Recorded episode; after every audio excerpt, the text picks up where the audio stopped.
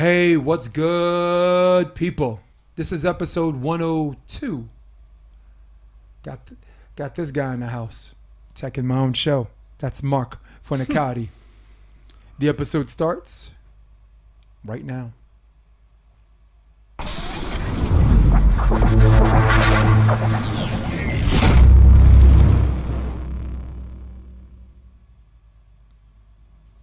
Jesus Christ, you hear that vibration?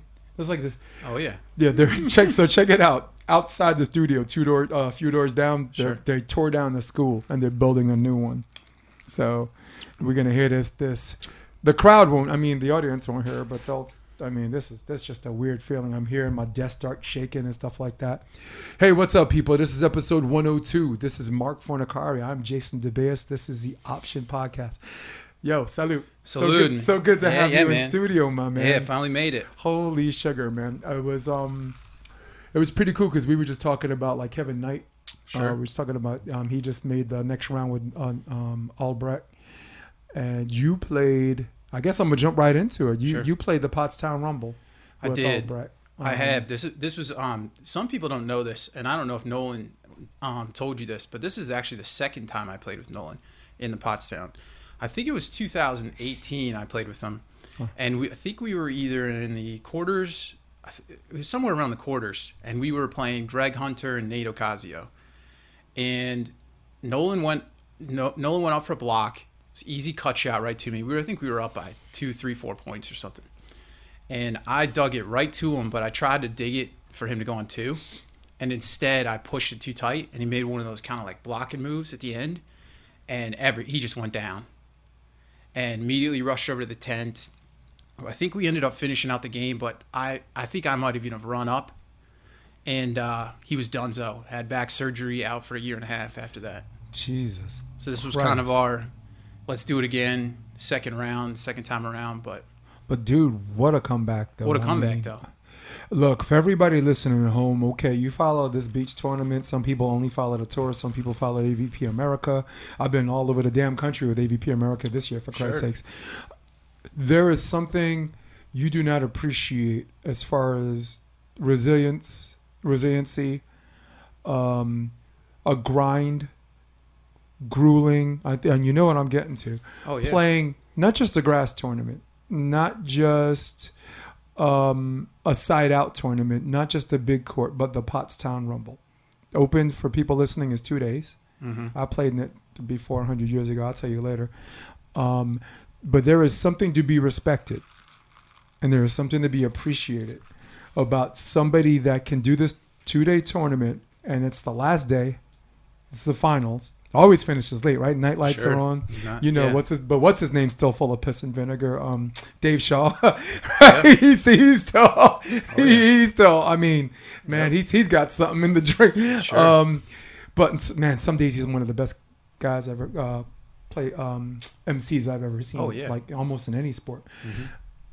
And there, but there you are, and there Albrecht is. Yep.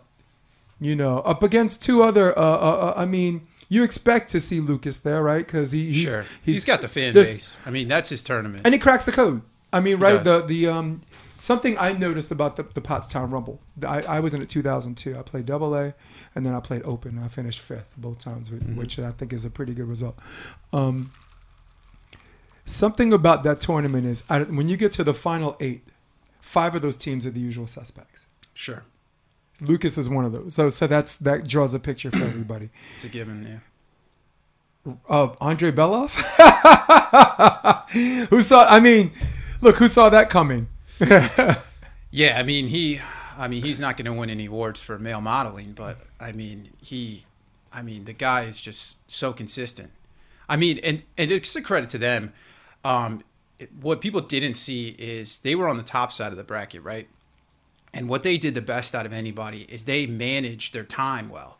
So that's what I try to do a lot. But what they did perfectly was they were always that first team because it goes, you know, top side of the bracket or left, right, whatever you want to do it. And they always go for they'll always be the first team out there. You know, you'll kind of get those stragglers that'll go out for their round. But if it's in the middle of the other game where they're resting, they'll be the first team out there to warm up. So it gives them that 30, 40 minute extra that no one else gets. And then you know, if they get a if they dust somebody, they're even getting more time. Yep. So it's just it's smart on their part. And you, you I saw it the whole day. They were always that first team on their side of the bracket out there, you know, calling on the other team, let's go, let's go, let's go. But in in reality, it's to get a longer break. Yeah. It's smart by them. It really is. Uh, and as far as energy efficiency is concerned, like I talked to Mark Burek, he said most of his energy was spent on serve, serve, and serve to space. Sure. You know, you you, you play in these grass tournaments, right? There's no, I mean, let's be real. Like the never the net is never really set up to eight feet or the middle. The middle um, for our rules, people, right? 7, 11, 5 eighths. The middle's no lower than that. Um, so you can operate out of 80% offense. Still, still, you know, still snap your wrist, still throw it down in front of the D if you need to. Sure. And it's so weird because Mark says everybody's twitch uh, changes. When as soon as someone passes a little bit out of system, the the guy playing defense, it seems like they're paying a little bit more attention. Oh yeah. oh yeah. It's like you get uh, like some is out of system. You get your eyes light up. You're like, oh, finally we can get a point. But in reality, they really have a swing that they from anywhere that they can put away. Mhm. So it, it's just it's just a grind of an event.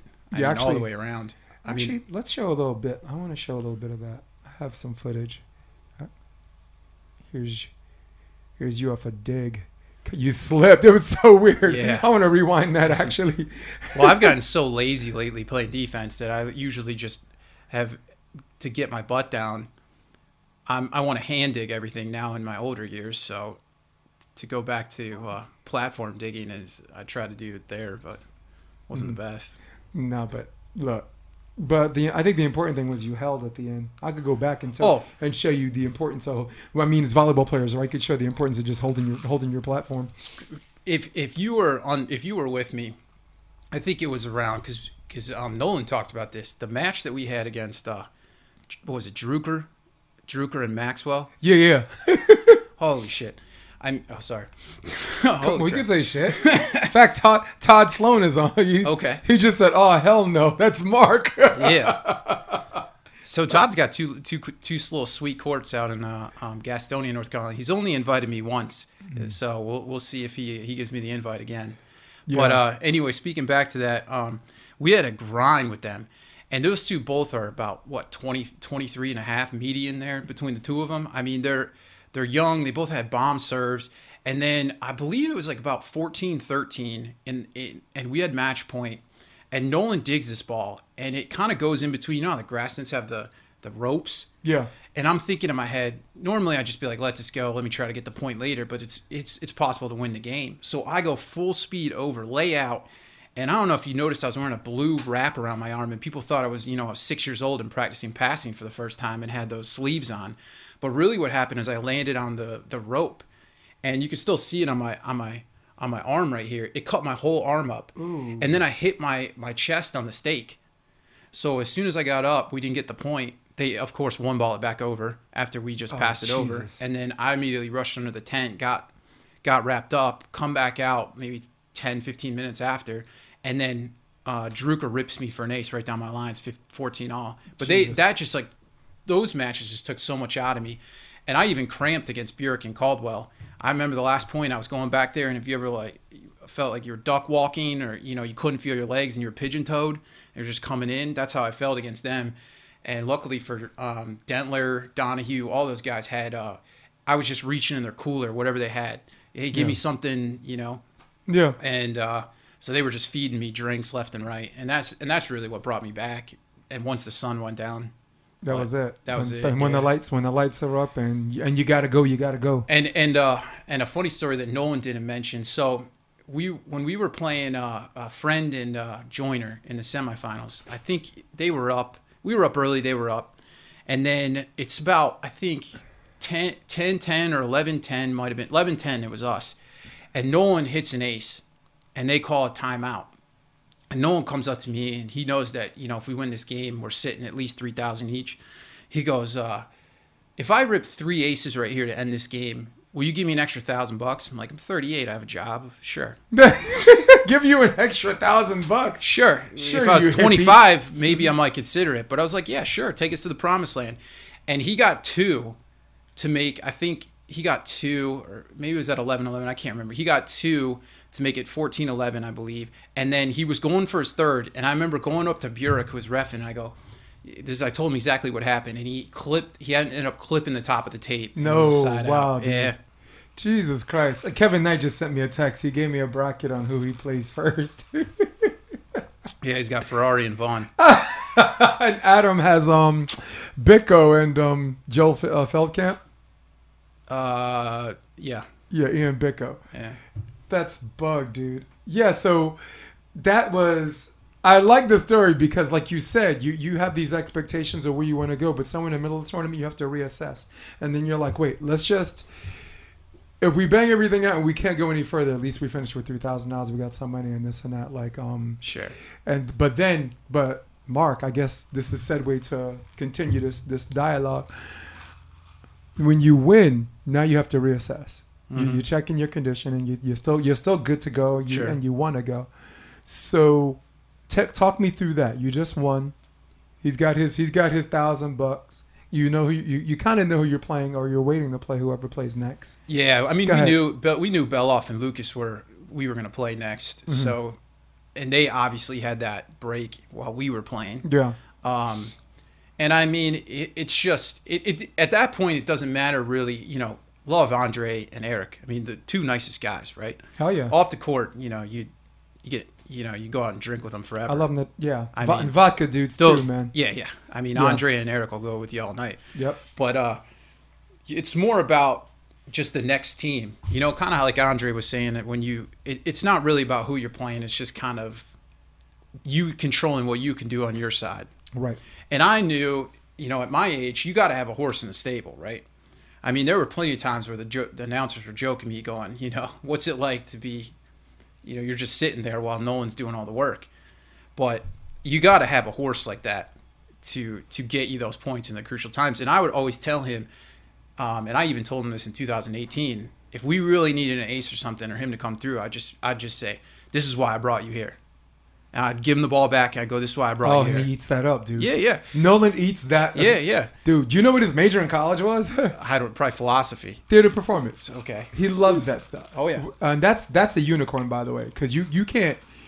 The amount of time, and I'm interrupt. Sorry to interrupt, Sure. but the amount of time you play in a Division One or Division Division Two sport, um, that is not for the people listening. That's not that doesn't end when your season's over, and it doesn't start when your preseason starts. It's a 10 month or a 10 and a half month experience. yeah. So, but and the only thing that even compares to that is theater performance. Yeah, I, I and I, I had him on the podcast. I'm like, how the fuck did you do that, dude? I went to Marymount Manhattan, but I went to a school that, that made sure I didn't they didn't have a team because I was too, so mm-hmm. obsessed. I knew in my heart of hearts I wouldn't go to school. I would just Sure. I, you know, I was at Hunter for a cup of coffee and and it didn't work out. Mm-hmm. So, but at least the difference between me and him is he managed both. I'm like, what did you do? Did you add an extra four hours in your 24 hour day? How the fuck did you do that, dude? Exactly. He is, but you're right. That's he's that he's that type of guy. Yeah. Hey, this is your turn to go get it, and he's like, Yeah, for sure. He, he- well, that was the thing back in 2018 when I was talking to Dentler and Donahue. I'm going, hey, you know, I'm calling these guys. Who you playing with? And I think this is the year that they maybe their first win. Can't remember, but I, I go, who you playing with? And they're like, who, well, who you playing with? And I and I go, well, I, I got I know I got to bring a ringer, but the best person was Nolan because he's just coming out of Division One volleyball. He on his level, he's the leading whatever at Belmont Abbey, everything. Yeah. and then he's the Every statistical offensive in category NCAA. He's he's got the most attempts, and he doesn't know any of these guys. So it's the perfect fit. He thinks he's Michael Jordan, and all these other guys are just you know participants in the NBA. They're and just he's going out there going, I don't know who Shane Don, I don't know Andrew Dentler, so I'm just going to rip as hard as I can, like I know I can. So when you get a guy out there who who you know thinks he's the best, it's going to show. Mm-hmm. And uh, it was just unfortunate that he came up with that back injury, but yeah. But isn't that liberating though? To It have a is. partner It is like to that? go- It's, yeah, well, it's exactly. liberating for him, but for, sure. you to be like. I'm not gonna. I'm not gonna give him a synopsis on who this guy was or Oh, what yeah. tornado. No, he he doesn't care. he yeah. doesn't care. and to see him come back from that, I mean, Yeah.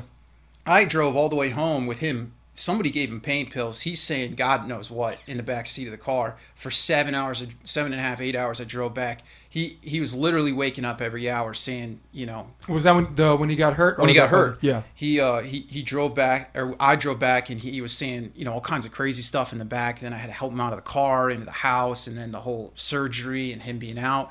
And what do you know? His first tournament back, we go play just a random Wilmington and it and it's just it's it's like he's riding a bike. Yeah. And we just take it down. Well, the good thing about indoor players is, especially outside hitters, that ability to take care of first hit. Maybe they got to they got to tweak that little in system pass where they're not jamming you. Sure. You know where they where you know, thank God you're a lefty. I mean you get to option anyway or whatever. Sure. But but there's nothing like an indoor uh, like a, a, an indoor outside hitter that you bring to a grass tournament, which by the way levels the playing field for the beach guys. This and that. That's why I call it the most grueling tournament in all of volleyball, possibly all of sports. You just don't. You, I mean, it's it, no basketball, no no NBA player can can do this. They'd have to prepare for it, of course. sure. But no no elite athlete from any other sport, including beach, could just go there and, and roll up like like their first place because Mm-hmm. plenty of beach players have tried. Right, On- only fell, you know, like one every match or whatever in 2004. Yeah. Uh, but man, there's just um, uh, David Keeter says the grass master, but still can't it. No. And you know what kind of offense he he runs like a two ball in the middle. Have you ever met Pete Devanir? yep. same type of offense. They like like a two ball. Keeter likes it a little more Mm-hmm. on. Uh, Pete Devanir likes a two ball in the middle, about four feet off. Yeah. and then he just like flicks the wrist, and then he'll just be like, "Hey, Bubba," when he puts it away, and then Keeter will all just be like, "Yeah, get some, son," or something along Yeah. those lines. But Dave's another great guy to play with. I mean, Let's um actually let's call. let me let's call Kevin. Sure. We'll put him on speaker. just just want to mess with him a little bit. If you don't pick up, that's all right. But we got we got other things to do. I mean, he's probably we're, baking cookies. we're in a or something. podcast. Oh shit, he's a, he's a chef. That's right. What up, Jay? Yo, what's up, man? I got Mark here with me. Brother, it is raining cats and dogs here. The sky legit just opened up. Like, sunny, hot all day long. The sky is a sheet of water. Well, I, to my understanding, it was it was 105 on the sand, so I'm sure there's a lot of people that are like, forget that. I'm just gonna, I'm just, I'm just gonna sit in my beach chair in the rain a little bit. It was, it was 120 on sand. I don't know where you got your information, but, but, uh, From you. it is really, really hot, and now it is really, really rainy. All right, so listen. So on mine, I want to say congratulations getting to like the next round. Um, is this something you, Mark? Is this something you want to say to this dude while I got him on the phone? Oh, I talked to him earlier. He he. I think he's got the the goods to make a run tomorrow. All right, cool, it's on man. them. All right, that's it. That's all I got. We're gonna, we're gonna bring the fire, you know that. We're gonna be the loudest team on that court. All right, cool, man. I'll talk to you later, Kev. Appreciate you, Jay. So, um, God, I just forgot what the hell we were talking about. I like back to the unassuming, the unassuming nature. Like for beach, the easiest thing for me to translate from the indoor to the beach was first hit. Um, I was a setter, but I, I mean, it was easy. It was easier. And hands, um, I, I didn't really have to catch and throw. Have you ever seen Chris Austin set? Um, Some. his release is the same, and it's still clean uh, for the people who are spin Nazis or whatever, whatever league league rules um, Sure. dictate that spin, right? And as opposed to, as opposed to what rules rules are, and I guess, yeah, you don't you don't hand set, you don't really need to, I never hand set. yeah, I hand set one ball uh, two weeks ago. We were playing, or not two weeks ago, but about a month ago. Nolan and I were playing in a grass tournament, getting ready for Pottstown, and I hand set one ball, but I hand set it over. okay, yeah, there it is. no, it Came but, out clean, but it went right to the other team. well, look at all of the great players. Um, John Hyden yeah. doesn't use his hands. Um, Ali San. So I'll tell you where I got it from. So coming up, I used to battle, like play a lot of Virginia Beach tournaments, and I played against Eel Zimmet. And Eel, I remember playing him. I had to beat him twice because it was a true, true, not like you know, true It was double. a true double Yep. elimination. Yeah. And I beat, and I remember, I think we beat him the first game, or we might have lost. I can't remember, but we were playing that second game one to twenty eight, and afterwards, um, I was always bump setting at the time, and he was always. And I kind of asked him. I said, you know, how come you bump set all the time? I, I just have done it because I haven't worked on my hands. And he goes, he said right to me, he said, I never lost a point. And that always stuck in my mind. So I said, if I'm going to get good at something, let me develop the other skills in my game. If I'm able to bump set all of these different types of offense, because I've played with so many different people and run so many different kinds of offense, that if I can get away with bump setting, then I never have to kind of work worry about that too. And and yesterday's a prime example. I played against um, I trained with uh, Mark and Bjork and uh, Cody Kalba. Okay. And I couldn't find Bjork's window to save my life, right? Bump setting. But then when I was running through all the drills, I thought about I don't hand set during the game. So during these drills, I need to make sure that I'm always bump setting because even though it takes more energy to bump set, because you can't just take a play off and be lazy to the ball No, and then hand but- set it. But it but that's what I naturally do during a game. So I should continue that. Now on the on the other side, I'm lazy in my older years and I'll hand set everything in warm-ups. But that's more of me hand setting is not to mess them up in their hitting rhythm, but it's more of me in my mind thinking where they want the ball. So I'll hand set it to where I think they want the ball and then I'll kind of muscle memory that to my platform. If that makes any sense. It makes perfect sense. Look, I, uh, for the purposes of drills where you're warming hitters up, yeah, use your hands or whatever.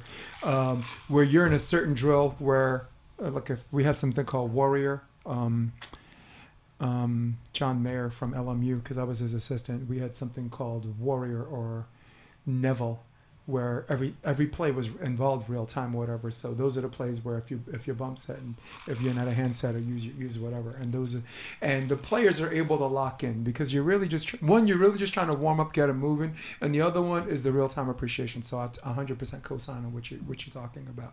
You know, Ricardo, another guy that doesn't use his Sure. hands. Uh, um, what? Definitely. He's got the gauntlet, right? He's got the he's got the he's got the three um three infinity stones right I from mean- the from the Olympics he's got His- the, the bronze gold and silver Oh yeah, and then and a funny story about him. I actually so I knuckle pokey a lot, right? Yeah. And Ricardo, I was playing him in Reed in t- I think 2017 Manhattan Beach, and they were a first round match, and I knuckle pokeyed. I knuckle pokey all the time, right Yeah. hand, left hand, and I knuckle pokeyed over Ricardo, and he stepped on my foot, and then turned around, made a play, got it up, put it away, and then screamed at me in Portuguese. O puta que pariu. Yeah, I was like, and then the refs like, don't piss him off. I go, obviously the guy's a black belt and type, you know, Yeah. whatever mixed martial arts, Brazilian Jiu- jiu-jitsu, you, yeah. you name it, he's probably got it. And after the match was over, he was, we yeah. were just like, you know, he was so nice, and uh, but his bump setting, I mean, just it, it's on point every time. yeah I mean, anywhere he's he's at, he gets his he gets his body around, he squares up, and, he's- and again he never loses a point. No, and square. Look, shoulders to the pole is a real thing, ladies and gentlemen. I mean, you teach your for, for the people who teach your juniors or the people who coach college. Me, I've done. Um, I think in just the last five years alone, if you could just take the rest of my career and say it doesn't mean shit, the, the, the 19 years prior, just the five years alone, neck deep in in, in showing people the importance of that, and just the hitter. Um, gets like all of his range back just from you doing the right thing from setting. Just from Sure. not to the antenna. I mean, to the antenna, some your, your margin for error is tight, where they they, they kind of do this, or or they kind of have to do something behind the head. Sure. Um, but no, to the pole where they can move in and out. Any any any any decent hitter with a four step approach is gonna go boom boom boom, and Ricardo does it well. Um, I watched you play. Um, uh, I have a small sample size, but I watched two entire matches. I watched two, both in the Pottstown Rumble, and um, and of course I watched you play that beach tournament where I kind of like tease. I'm like this dude. I'm like this dude's drinking, whatever. I remember that, but um, which is how we met. I think it's pretty awesome that we're, we're sitting here Yeah. having, a drink. Uh, But um, I really really like that. I wanted to talk about we there's a whole a slew of things because I got a great volleyball mind in the house, and given your age, you and I can we can name drop ad nauseum. I mean, Sure. say Seydou Janako, uh, Mike Sala, Greg Hunter. These are all of the guys that that I helped prepare. You know, the tournaments. Um, I was still playing indoor, but I just want to have a little fun with who we think is going to get into the draw. I got a list, and it. we definitely have to talk some Olympics. I want to talk some Olympics with someone Let's who gives it. a fuck, man. You know, I mean, it's that's have you on this podcast in studio, no less, golden. I mean, I my uh, God didn't bless me with the best reading and writing skills, but uh, I'm a bank. I work for Bank of America, but I There but is. when it comes to the sports, and a lot of guys will tell you this. Um, my memory in terms of you know plays and what the score is, and I mean J- Bjork was even joking me yesterday about it, and how I can remember Supercomputer. these plays and what the switches were, and and you know you, it it I don't know. It's like God just blessed me with that ability to remember Yeah. crazy stuff. Well, there's two things they say you you you retain in memory. Things that happened a long time ago, like I'm old enough to remember my home phone number. Right? Um, I mean, so speed dialing. I'm not gonna. I'm not anyone that's new. I'm not gonna remember anyone's number. Sure. I, I know my wife's number if in case I lose my phone by heart. Uh, Ken Bassarath, my my guy from the East Coast. Um, I was his college coach in 2001, so we go back that far. Um, Arezio. Um, and yeah, so there's a kind of memory that whatever. Um, college, uh, I played in Germany. I, rem- I have memories of those, but I can't remember the coach's name. I can't remember my coach's name, Mm-hmm. but I could remember scores. I could remember. You remember certain plays. It's 14 up. It hit this, like it hit Raf, met Rafi Paulus, right? It hit his, Oh, he hit, yeah, it- yeah. hit his head, goes over, right? So, yeah, man. Uh, you're, hey, you're, you're in, again, you're on the right podcast. So let's take a look. This is the men. Okay. So this is bracket one, which I call the um. This is equivalent. If you watch the UFC, this is the 155 pound division. Now- now you These might are- not- These yeah. are assassins. Now you might not know, but I I follow the UFC pretty pretty regularly, um, and that's probably anything combat sport related. I, I follow pretty pretty closely. Hold up. Let's go back. Let's go back. Right here. Yep. Uh, me, Yeah, dude. What do, you, what do you think these two TVs are for? One's for the. Olympics, one's for the UFC, and one one's for. I, I'm um since 2005. I, I'll call myself the um uh, season one boomer, the tough one. I'm a, so. Fif- 15 years and then you start watching back matches uh Royce Oh, Gracie sure. you know um his, sure. his first run you start watching Dan Severn or or um who's my guy that was like pu- punching his Japanese dude in the face they just went to the middle of the cage and they just held each other with one arm and it looked like a hockey fight I forgot his Oh. he, he looks like Severn what's his name um big old Magnum PI mustache You're talking. um I'll remember him it'll come it'll come to me later but you're you're you're talking about uh, big big jacked guy. Maybe? Kind of, yeah.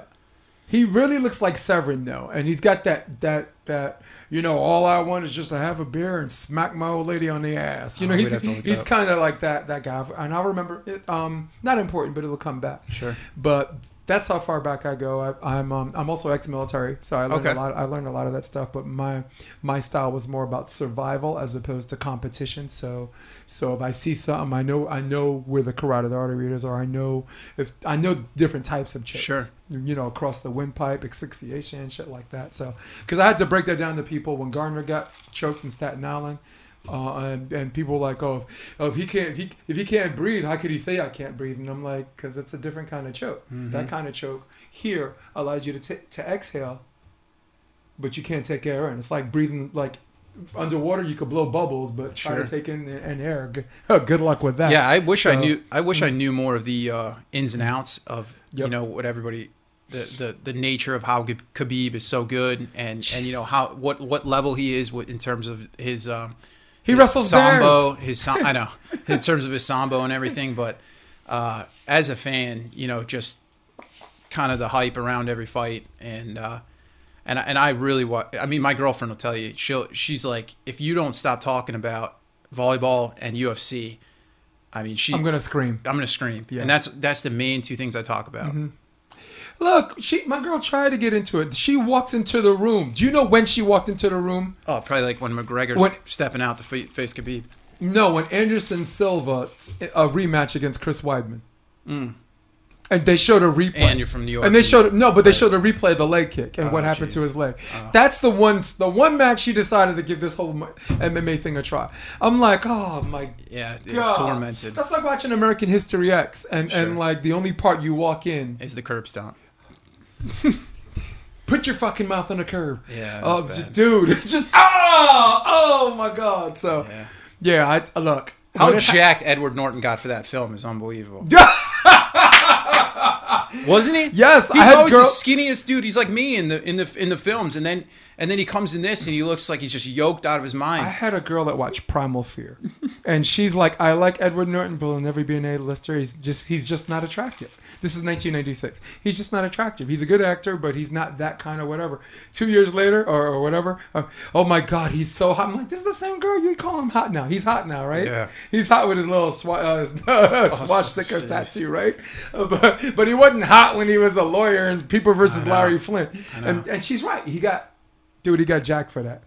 Tyler, Tyler's trying to get us back on track. She's like, Mark and Cody are making it. So let's go to this. Let's go back to this. Well, I did play them yesterday, and I was walking down the Strand with with Cody, and I and you know I played them in Pottstown, and the way they were serving yesterday, Uh huh.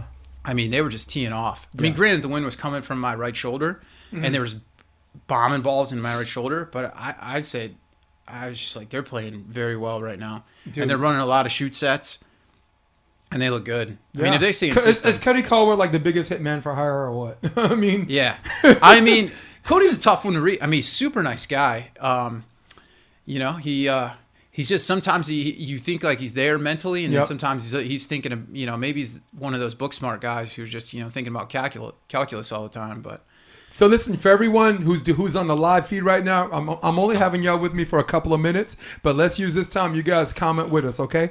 Um, so this is the first bracket. I got. who is that? I'll blow it up if you want. Let's do that. Um, I don't even know those. Are, I I think they're from Atlanta. so I got. Stotsvich? Yeah, I don't know, but one, you know what? When with respect to them, won't nobody know them after this match. So I got Drawston Partain advancing. I think that's I pretty got clear. this Ooh, here- is- here, here's your uh, here's what your your Dude. friendship versus what you think. my friendship. Who they gonna serve though? Uh, who's who gonna serve? No, with that, I already know they're gonna serve um, Hagen Smith because Jeff. I know Jeff thinks he he he and Dylan can defend against Now him. I watched Sunday. Mm-hmm. I wrote out and I was I watched Hagen and Robbie play Burik and Caldwell, and it was just me sitting there. Nasty right now, aren't they? Um, now this is jumper sand, so Robbie's not gonna, you know, he's gonna be able to get to the the shorter serve Uh-huh. better, where he looked like he, you know, had too many Tenzo tees. But uh, he, I, I like Hagen and Robbie honestly, and I love Jeff and Dylan. I mean, two super nice guys. But I got to take I Hagen and Robbie. and mom, you have every reason to pick them. You, did you see him in Atlantic City Oh yeah, from really the good. qualifier all the way to the semifinals? This is a hundred k purse, man. It's twelve thousand dollar first prize, and these guys are on that nasty ass end, uh, um, getting it in. Sorry, And another thing with Robbie is, I met Robbie back in I don't know when he's before he stopped playing. He was playing with Billy Allen in Cincinnati, and this is when I met Robbie, and we kind of hung out the whole weekend. And I remember this guy. It was almost as if volleyball was a job to this guy. You know, it, it was at the time. Yeah. And now when I looked at him Sunday, he looked like he was having fun. I mean, granted, Money in the Bank does that, but he looks like he's just carefree in the world, and and he's having fun. And him and Hagen have this general like good relationship, similar to Dylan and, and Jeff. Hagen, Hagen too though. But dude, Hagen right now looks like he's having fun too. They do, they do, and they Uh, um, and, and I guess they play better because let me tell you something. I, I, the, the last few tournaments we've seen them, Yeah. look, they didn't have the result they wanted in Coconut Beach, but they look good in that too. yeah. I, I, I still think Robbie and Hagen will uh, will take right. this match. No no no shame on Jeff and Dylan. I mean, I am a prisoner of the moment. I'm going Jeff and Dylan. Okay. three sets, and I think um, okay, let's go Ben Vaught, Brandon against John Schwengel and Devon Berkey. wait, who Devin. who is this? Oh, Vaught Devin. Clemens. Now I've I don't know who Devin is. I I've played the other three. Handsome as handsome as fuck, dude. I mean, I'm a little, I might be a little gay for that guy, but Okay. okay. Um, he's got a uh, a name that ends with an I, like Yes. mine. So, Mhm. uh, but besides that, I'd probably take Vaught and Clemens. I mean, they have that partnership, Yeah, and also when you and they have an you- asterisk next to their name. Or uh, when you yeah Clemens does, but when you get but listen, when you don't play with each other a while and you come back, that's like that old relationship, the things that you miss. There's some things you don't miss, and I pick Ben. I pick Ben and Brandon too. yeah, Um, Devin, though, I hope he keeps playing because I've never seen him travel. I only see Devin play local locally. Okay. I've only seen him play in Huntington, Hermosa, whatever. I never see him travel. So now Schwengel's a super nice Yeah. kid. he really is. He really is, but he ain't there yet. Now, uh, as far as um, constant pressure is concerned, he's talented and he can do some things, but I'd like to see him do the things that he does well. Um, consistent is such a lazy word. I just want to see him to do it more game in and game out. But so another good one. This is Corey and Weber. Now I have no idea who these other two are, and and no offense to Seth and Jacob, I asked Kevin about these 2 Mm-hmm. and he said that um he knew them, Mm-hmm. um but up against the hottest team probably in the AVP Next Gold Series tour, No, no doubt. and and Logan, I, I tell you, um, funny story about him. We were at uh, Adam Roberts, and it was kind of a joint Adam Roberts Phil Dalhausser birthday celebration in January. Yeah. And I drove down to Florida, and I hung out with um, and Logan and I were like, you know, there was all these beds. John Sutton had a house. It was, you know, to the to the roof, and Logan and I went out. And man, did we get crazy! I mean, at the end of the night, Logan and I were on a roller coaster. This is during COVID on a roller coaster together, and Logan's got his shirt off, just swinging it in the air. It's like three in the. How they even let us on this roller coaster is beyond me. He is just hammered beyond belief, and I don't know how we got home. And I just remember waking up the next morning, and Logan comes in. He's ten years younger than me, plus, and he comes in. He he went out to you know uh, Bob Evans or something and got us breakfast and brought it back for us. I mean, I had a great time with the kid. He's he's he's real. I met him at FIVB. Um, sorry guys, I'm sharing uh, this live video because I'm I think more people want to um, participate. So Ooh, twelve. Uh, Tyler said twelve and fourteen. yeah, he's got balls. Tyler, you got balls, but you might be right. Evan and Logan, yes. so so now we agree on these two. Who wins between Corey and Weber and Brandon and and, and Ben? Now I've knocked out uh, Clemens and Vaught in Austin a few Right. years ago, um, which was with Brian Tillman, and we blocked Clemens' angle. Now I got the scouting report from Kolinsky before we went into this game, and they told me to block, you know, just run fours and twos against Clemens the whole time because he loves to hit angle He does. and take Vaught out of the game, and that's kind of what we did. But Corey and Weber, you know, they're They're on fire right now. They're They the are. Most, they're the most improved. I think the most improved players, Rafi Polis, but the most improved team is is Weber. And, Yeah.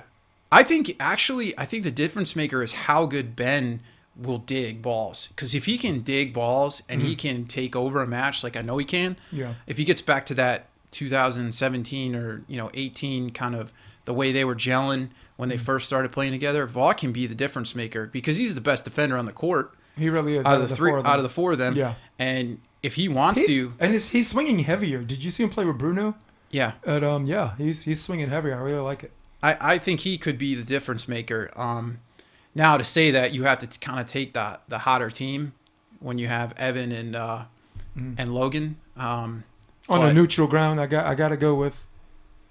I got to go with Evan and, and Corey. gotta I think with- if it- I mean if- Evan if- Corey and Logan Weber. if they played that match Mm-hmm. In Manhattan next week, I I think it's a much closer game. I think yeah. I I think I'd when you pos- play on jumper sand in Atlanta, it's gonna favor Corey and Weber. yeah, but Brandon loves him some deep sand. Uh, Clemens, Yeah. Har- our Harvard boy. They're like there are so many ways that guy can hit cross court. it's just ridiculous. Look, I, I was wor- working with Jeff Samuels and Dave Palm at Huntington Beach, and they beat they beat us two and zero. Uh, uh, him and him and um, no, it's Dylan Maarek. So that's I know that's a different story because Dylan's nasty. So I guess I, I'll pick another example. So I like I like Corey and Weber to go to the finals for that. Now here, Avery Drost and Miles Partain. Do we have them beating uh, either Robbie Page and Hagen, or or Dylan and Jeff? I think if they beat, if they, you know, it's no knock again on on Dylan and Jeff, but I think if they face Dylan and Jeff, it will be a lot closer of a match. But I think they may pull it out. Right. But I think, but Jeff and Dylan could win. But I think if they play Hagen and Robbie, I think Hagen and Robbie win. And that's where I think I'm going. I think styles make matchups, and for some reason, anyone whose last name is Partain, you can't you can't think of a, of a worse matchup for someone like Jeff is ath- like athletically probably the most superior out, out of all four of them. But I mean, I remember that first match against the Partains. I remember I was coaching him in uh, Vandermeer, New York, him and Doc, and they lost to the to the Partains in three sets in, in uh, the qualifier, and and every everywhere he goes is a goddamn Partain. So I, I, I actually pick Drost and Partain to face Corey and Weber. Okay. Um, and I would that's, take- and that's the question. And right now, I'm. This is where I veer from everybody else. Everyone, like, I love me some Avery Drost, and I know y'all some sensitive motherfuckers out there, but I'm attacking volleyball players with volleyball. So Sure. I'm picking right. Besides NBA people, is there any more sensitive than a, than a goddamn volleyball Oh, player? Kevin Kevin You know? Durant's got to be the most oh. sensitive Oh. guy out there. The Well, that's that's a different. There levels to that too. That man created his own. He created a fake account to defend himself. He just got it. I mean, so, You're like, that's a hell of an Le- idea. You're like, wait, I that's, know. A, that's a fuck. I know LeBron almost used to just call him up and be like, "Katie, just just uh, live in paradise with the mil- multi millions you got, and just don't Mm-hmm. worry about any of the haters." Yeah, don't read the reviews, man. I mean, look, on a small scale, I got a lot of haters. I can't, I, and I can't imagine that dude's got millions of fucking followers, and I'm like this little tiny little podcast. I got people. I do I appreciate. got people calling me a tool. I do appreciate that he blasted what's his name, um, uh, Ian Rapoport out. I, I thought that was good. Yeah, sometimes you got to do it because sometimes reporters could be weasels like that. Sure. Just, just and and Rapoport already has it has an in. He's got to make some. He's got to.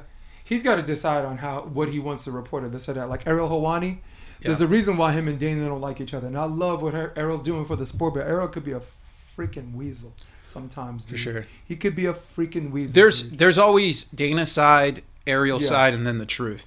But so when you listen to both stories and you and you formulate your own, don't we both come up with the same thing? Ariel saw a story, and and he knew, and and he, to him he was doing his job, but to Dana, there's a there's a line where you can't cross. And well, when that he, almost got when he reported when he reported that um, Brock Lesnar fight Yeah, is when he crossed the line. Yep. Like Dana White should be the person that he's he seems cool, down to earth. He might be a dick, you know, to some people the way he kind of handles it. But I feel like if you just had a, a normal conversation, you went out, Dana would take you out to the best restaurants, do whatever with you, and you would always have that rapport with him. I feel like that guy would always have your back. Yep. Mm-hmm. But as soon as you turn on a guy like that, he'll never forget. but and it's even worse because even with Dana, you can come back. You know, uh, time's the best healer, and sometimes he's like, "All right, I'll shake Tito's hand." You know, uh, you know, he's still a moron to me, but let's just let bygones be bygones. Not with Ariel, man. The man took him off the Floyd Mayweather. Um, Yeah. he took him, uh, um, took his credentials from that, so he couldn't even follow that that Crazy. press tour. So, but but but that was different because Vince McMahon and Dana were ready to fire sections of people that that who who thought might have leaked the story. Mm-hmm. So if this just because this guy reported the story, he put a lot of people's jobs in jeopardy, and that's what Dana pissed off Dana. Oh, for that the sure. guy's just like, I'm just doing my job. That's bullshit. I mean, And that's that's where I call bullshit. You couldn't. It cost Ariel nothing. To, to it, it didn't build his brand more or less to break that story. Uh, break that story. he thought it would. Yeah, yeah, and that's that weasel shit right there. You know, what I mean, I'm, and I don't, I don't not want Ariel to be part of this, the sport, the, the, the, the sport. I love the MMA hour. I, I can lose time. I can lose time doing some real work when I should be doing some real work, listening to the interviews and and watching pick people's brain. And and I take between him and Joe Rogan, this podcast is possible because of them. Because now I know how to talk to people and not. You know, Yeah, I mean, there's whatever. their hands above better than the ESPN guy. Yep.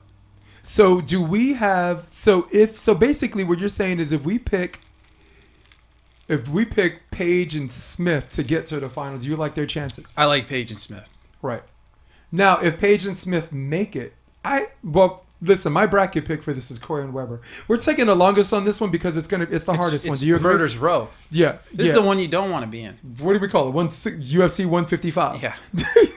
Khabib, Ferguson, Conor. for sure. If you, Um, I mean, and the worst part is the, the the crappy part is with with Aaron Rice getting COVID, and and Rafi and Aaron having a drop. Mm-hmm. It it kills Dylan and J- Jeff, and they have to be like, oh my god, now we got to go through Hagen, now we got to go through Miles and, and Avery, now we got to go through Evan and Lo. But it's it's just what happens, you know. Yep. So who do you pick to get out of this? this I think this Ha- one bracket? I like Hagen and Robbie. That's a and that's pick. just because I think they're playing the best, pick. and I think Hagen is in a better place in his life. He's, Mm-hmm. I mean, from Sunday looking at him, he seems to be enjoying the game. Yep. Uh, uh, Robbie seems to be just enjoying volleyball and not having to feel like it's pressure on him. Mm-hmm. Yep. So, I mean, that's that's huge. There's no pressure on you. You're having fun. You're playing with your like. They seem good friends. Um, Hundred percent. So I, I, I like them. I like Corey and Weber, but I gotta tell you, that's a good pick, man. Hagen, but if you've been following them the way we've been following them, and you've been you've been not just following them, you've been at these tournaments playing and competing and whatever. But if you've been following these guys, that's a good pick, man. Yeah. I, I can't mess with it. That's a good pick. So um, let's go to the next bracket. For everyone following the live version, we apologize because we're avid mixed martial arts fans, and I feel like Rob McLean's here in spirit. Because if you ever see ever seen Sports Debate Tuesday, we cover So- football, MMA, and volleyball. So this is how good my memory is. So you said on a podcast that we had never met. We actually had met before. And that's when I knocked out Rob McLean. I played him in New York City. Ah, with Schwengel. He may have been playing with Schwengel. I'm not sure who he was playing with. But Who'd we, you play with? I played with a guy named Mike Harrison. Yep. And we knocked him out in the first round. And then you came up to me afterwards and we talked for about 10 minutes. That was it. Was your hair blonder? It was just- I don't know. Does it get blonder? Probably less receding. Probably, Yeah. probably uh, 3,000 less energy this- drinks. Check out this Jew fro, boy. Look at that. That's where you keep your coffee can. yeah. Shit, where were we? All right. Um, All right, we got Peter Connole. I just talked to them on Sunday too. so Phil Burrow advanced. Congratulations to him playing Yeah. with uh, Larry Larry. So we got Um, Wilmington, South Florida versus uh, Texas, Texas. and Texas. Celia Tucker, man, is a ferocious defender, dude. I, first time I got to see him in Atlantic City. That was the first time I ever seen him live. So the first time I saw him was in Austin, Texas. He played with David Lee, Mm-hmm. and it was the game to get in. I think they ended up maybe having match point, and they ended up losing. I can't remember who it was to, but they were. Uh, I was pretty impressed by him. Now I watched him play in the CBVA on Sunday against two San Diego like 20, 21 year olds. Yep. Um, there's some atrocious hand setting going on by the San Diego guys that were, that didn't get called. It's got mangled, huh? Mangled sets, and uh, they ended up losing in three. Uh, Peter and, and uh, how do you say his name? Sil. Um, I just call him Tucker. yeah. So oh, Celila. Silla. Yeah. Um, but but I thought they were you know they, they looked they looked pretty sharp. They mainly served. de- I think they definitely beat Burrow and, and Selewski with respect to my boy Phil. They do. If Um, they- if Phil again, wins, though, but again, they I'm don't ch- know I'm them. cheering.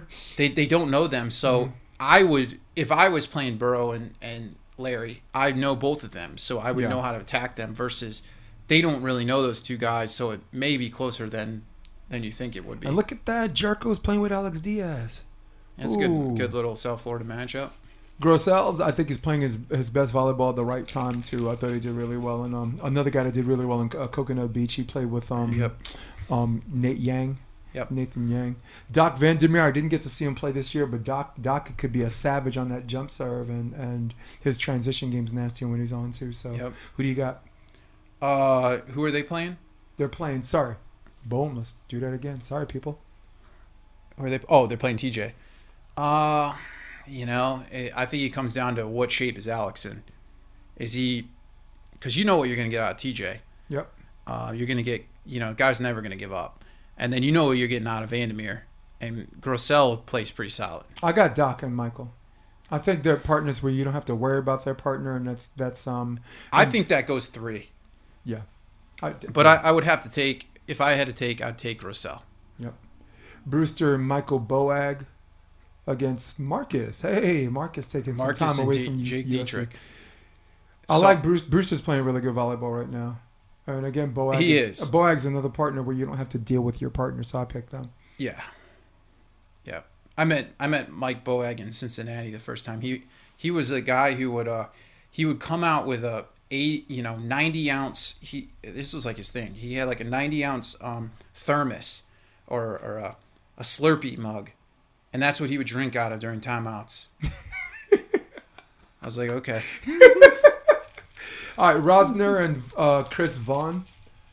oh, two, Um, against two Atlanta guys, bought Banks and Pedro. I go with Jake and Chris. I think Jake's jump serving has improved significantly, and it was already it was already good. And Vaughn Vaughn really just needs to not beat himself. Yeah, They they think- pl- they play very well together. Now Banks and and uh, Pedro Pedro is very is a big dude. Yeah, Um, it'll come down to can can Banks Side the ball out against those two, Yeah. which I'm assuming Jake will block full time like they usually do, and Yeah. Vaughn will play D. yep, It, it's a similar mold to uh, to Corey and Weber. yep. I I got to know Jake really well because I coached um, when they played when I was coaching Jake and um, Earl Earl Schultz and Mhm. Jake Jake Arudia. Um, we lost to them in three, but first set we lost because they called an over over the net on Earl Schultz. I can and, see that. And the down ref was like, um, you know, whispering, "Yeah, I'm with you." That was bullshit. You know, because the whole time I'm trying to talk to the ref, and and they allow me. I guess I I, I have some kind of star power. They allowed me to say something to the ref. I'm just like, I don't know what you expect Earl to do to do when this set is floating. You know, and it's maybe it's about to come over, or maybe you have to wait to this to to a, a portion comes where you do either do this and it gently trickles into the coverage, or you fucking redirect or you hit it. And Sure. and he chose to to outreach him. They, they, they both almost hit it at the same time, and the and the top ref, it was like it was crazy. It was like an 18 up thing, and then they got that point, and then they got the first set, and we got the second set. But Jake caught fire in that third set, and Jake Jake Jake killed me. Jake is also the guy I played when I played in Manhattan Beach. I played um I played one. I wanted to play one before I got too old. Yeah, I played him and TK. Okay. I- um, him and Kohler. Um, Oh, yeah, Manhattan Beach first round. So, and I thought they were very cool and chill. And I, and I me, I was expecting more serves. I got one serve. I beat a four block switch, and that was it. I just I was a setter for the rest of the game. I played with Tyler Lucas.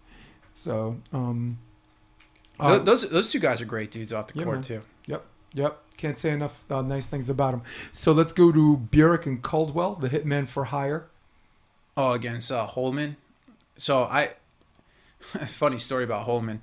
Uh, I was playing in a in the uh, Dig the Beat. Is it Dig the Beach? Is that the series down in Florida? Yeah, yep. I was playing against him, and he he made an atrocious call on me, and I was so pissed at this dude. I literally reamed him out on Fort Lauderdale Beach, and and ironic enough, the next week I get him in Chicago in the AVP, Hmm. and literally just obliterated him, and it was just like.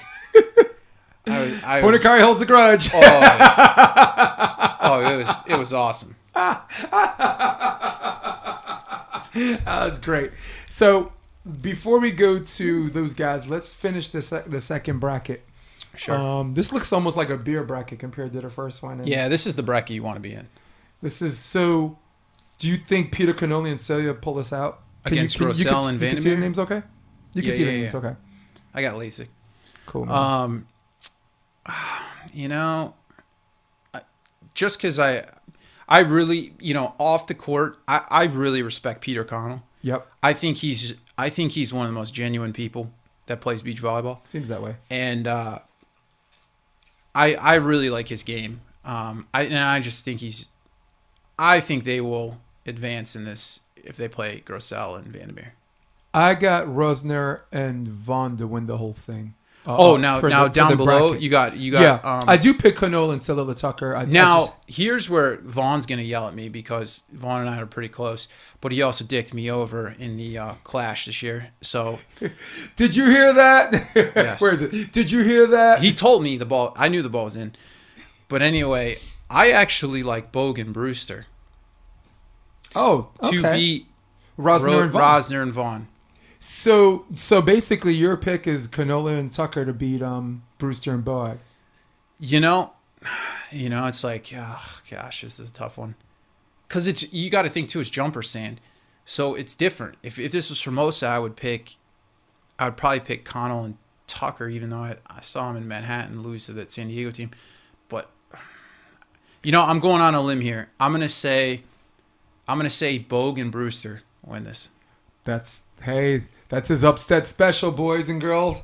I picked Jake Rosner and Chris Vaughn because it's jumper sand, and I think Chris Vaughn. I, I mean, if you've ever seen him play opposite uh, uh, for um, Oh yeah, uh, um, Santa Santa Barbara, he was he was just this this amazing guy at a D zone, out of you know the red set. And for him, it'd be more of the same because he is one of those. He doesn't. I don't see him play a lot of grass, but I do know that his mechanics, the muscle memory is there. So it'd be there for jumpers. I'm sand. taking some underdogs here. Yeah, man, you are, dude. It's gonna be fun. took, Look, who did I take? Hagen and then Boag. yes, look, you might be you you're gonna come out the other end of the smell like a rose. I must got, be I must be down in Vegas trying to mm. hit that one that one last trick to get back to even. I got look. I got Corey and Weber over Samuels and Cox. So, and uh. Jeff is staying at my house next week. Uh. so, um, all right. So next bracket we have Burik. I didn't think this would take so long. Sorry about this. I thought we would just talk a little bit about this shit. We might be here till seven. Um, Hey, This thing holds two hours and twenty know. minutes, so we're good. Uh, I- I'll take Burik. Me too. Um, Who do you got? Beans and this is a great matchup. Beans and Frazier, This is the best matchup of first round. one hundred percent. But yo, both that are served to space uh, right now. Beans and Frazier, it the the ten the like the relentless pressure. Uh, they're not changing up. It is it is hundred percent. Shake the gods, uh, middle. You know that dro- that drop that that um you, we see Weber do that drop that jump serve that drops in the middle all nasty. Ooh, I got them. I got Now, I've- Frazier. I've played with. Ha- I'm friends with all four of these guys. Yep. Know them all extremely well. Um, four great guys off the court. Now, you know, I got to give it to Tomas and Max. Okay. There we go. and Frazier's gonna kill me on this one, and so's Beans. But I, I, I like. Um, I think they're very. If this was in Manhattan next week, I would take Frazier and Beads. But if on jumper sand, the Max and Tomas, Tomas jumps out the gym. Yeah. Tomas is. I mean, jumps out the gym. I mean, he's got this giraffe tat on his on his arm, and he's just going up. And it's like, uh, I played him in Waupaca in the semifinals Mm-hmm. back in I think it was 16, 17. Yasmin Call and I won. We played him in the semifinals. He was playing with Maxim Gladden, who's married to Marina Samade. They live in Ukraine. okay. And I mean, just trying to dig these guys. It was like basically us playing indoor, two on two. I mean, these guys were just jumping out of the gymnasium. Thank Cool. God they made some hitting errors. All right. So for you, down goes Frazier. Um, and Dace and Dave Palm. I okay. saw them playing Atlantic City. That's a that's a heads up pick. That's a that's a hands Now- down. Now- There's some close ones. This ain't close. Now, the first guy on the list, I, I've played more in the last 10 years than anybody. Angel. Yeah, I mean, Yeah, Angel. Yeah. I, I play him 50 times a year. Uh, but Dave and Angel, now I'm playing with Lehman next weekend here. oh, cool. So that was, uh, luckily I got a partner for next weekend, but um, That's a tough. Yeah, he'll, a- he'll be pissed here that I'm taking Angel and Dave, but yeah. This look. This ain't the podcast for sensitive dudes, man. Nah. You got this. Look, you got Marc Fornaciari and Jason DeBeas in the same room with with this. I brought that. okay. Hope I don't get flagged. I, ke- I kept it away from the camera. It's from Um, Costco. Costco, my man. Um, Lev Prima. Um, sorry, let's do that again. This is an interesting match. Lev, So funny story about Lev. We we we taught him to say um because he's Russian. We we taught him to say um. How's your mama do? Mhm. And he just like says this. I was rolling down the strand the other day, and I just yelled this to him. And he just screams from the court. I mean, Russian people are like Andre. They're Yeah. funny people. I mean, Yeah, they, they are. I mean, they're great to go party with. dude, there, there's not a better race of people to to have fun Who, with than. now, now, who are they playing? Lev? Oh, Kevin Coyle. He's a good dude too. Yep. Oh, hey, this is the good dudes bracket, right? I know. We- Chris Frazier, like, it's there's levels of goodness too, and Chris Frazier, I as mean, good as it comes. I think Kevin gives him some run, but but Lev Yeah. and Lev and them face Angel. For me, I have Burik and Caldwell for the whole thing. I think Beans and Frazier against Mark and Cody is going to be tight for that semis.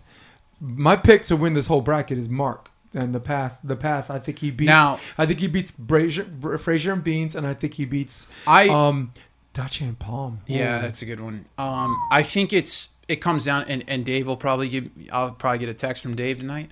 I'll. I think it comes down to can Dave now that when I played Dave, he was very young the first time I met him, and he literally hit, was hitting the ball straight down, and now he's kind of gone into that Mike Morales like, let me hit the ball super like clean, everything Yeah. is smooth, and it's no knock on the game, but I just want to see that Dave Palm that I first met. that caveman. I want to hit. I want to see that right side like two foot line bounce that he still has in his arsenal. Yep. Because Mark and Cody will challenge you, and they played so well yesterday that, I mean, you know what you're going to get on Angel. I mean, he, he's going to be just detonating. Um, but it's Dave who it's going to come down to. Can he? Because they, because Mark and Cody know that he's going to hit that high jumbo Agreed. to try to show them that hey, you can't stop me. But it's going to ultimately come down to can Dave take over the game? And if Dave can take over the game, he's the best player on the court. You have jumper sand. All right. You have jumper sand with one of the best servers in the game, Angel Dace.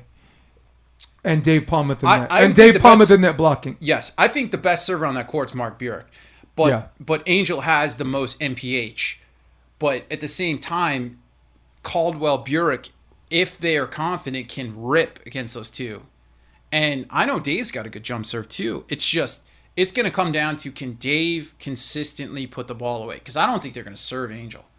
I think they're going to put every ball on Dave and try to make him hit the best shots he can possibly Yeah. hit. And if Dave comes out and bombs two balls in a row, then the respect factor has to be given, and they look a lot better. But you you're gonna expect Angel to get a better set from Dave than right than Dave sure, to get a, set and that's always Angel, so- Angel's thing. And now Angel started a hand set. Yeah. So who wins this bracket? Let's let's skip ahead. I got I do have Burik and Caldwell over Palm and, Da- and Dace. I- Even though I'll- I'll- even though stylistically, if, if were gonna win, it would be against those And two. it's the same. I'll get the same text. You know, I, I don't want to go. I mean to put you on the spot. look, look what happens. There- man. We I- sit here. We could have been talking about any anything else to do with volleyball. Look, what- look what the fuck we're doing. I know. I, I think I.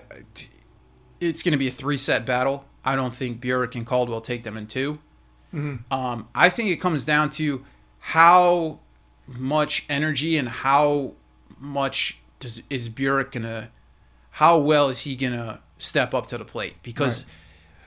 there's there's a lot of levels to Mark Burik, and he can he can be the most dynamic player on the court. But that's what makes it an intriguing match, It- right? it- like it Dave. Palm. It's because there's a lot of levels of Dave Palm. it- It's going to come. I don't. I don't question what you're going to bring with Angel and Cody. I question is Mark going to be because you know who's getting served. Mm-hmm. Mark, Mark will probably get served, and and whoa, and uh, Dave will get served, and who can side out the best? Right.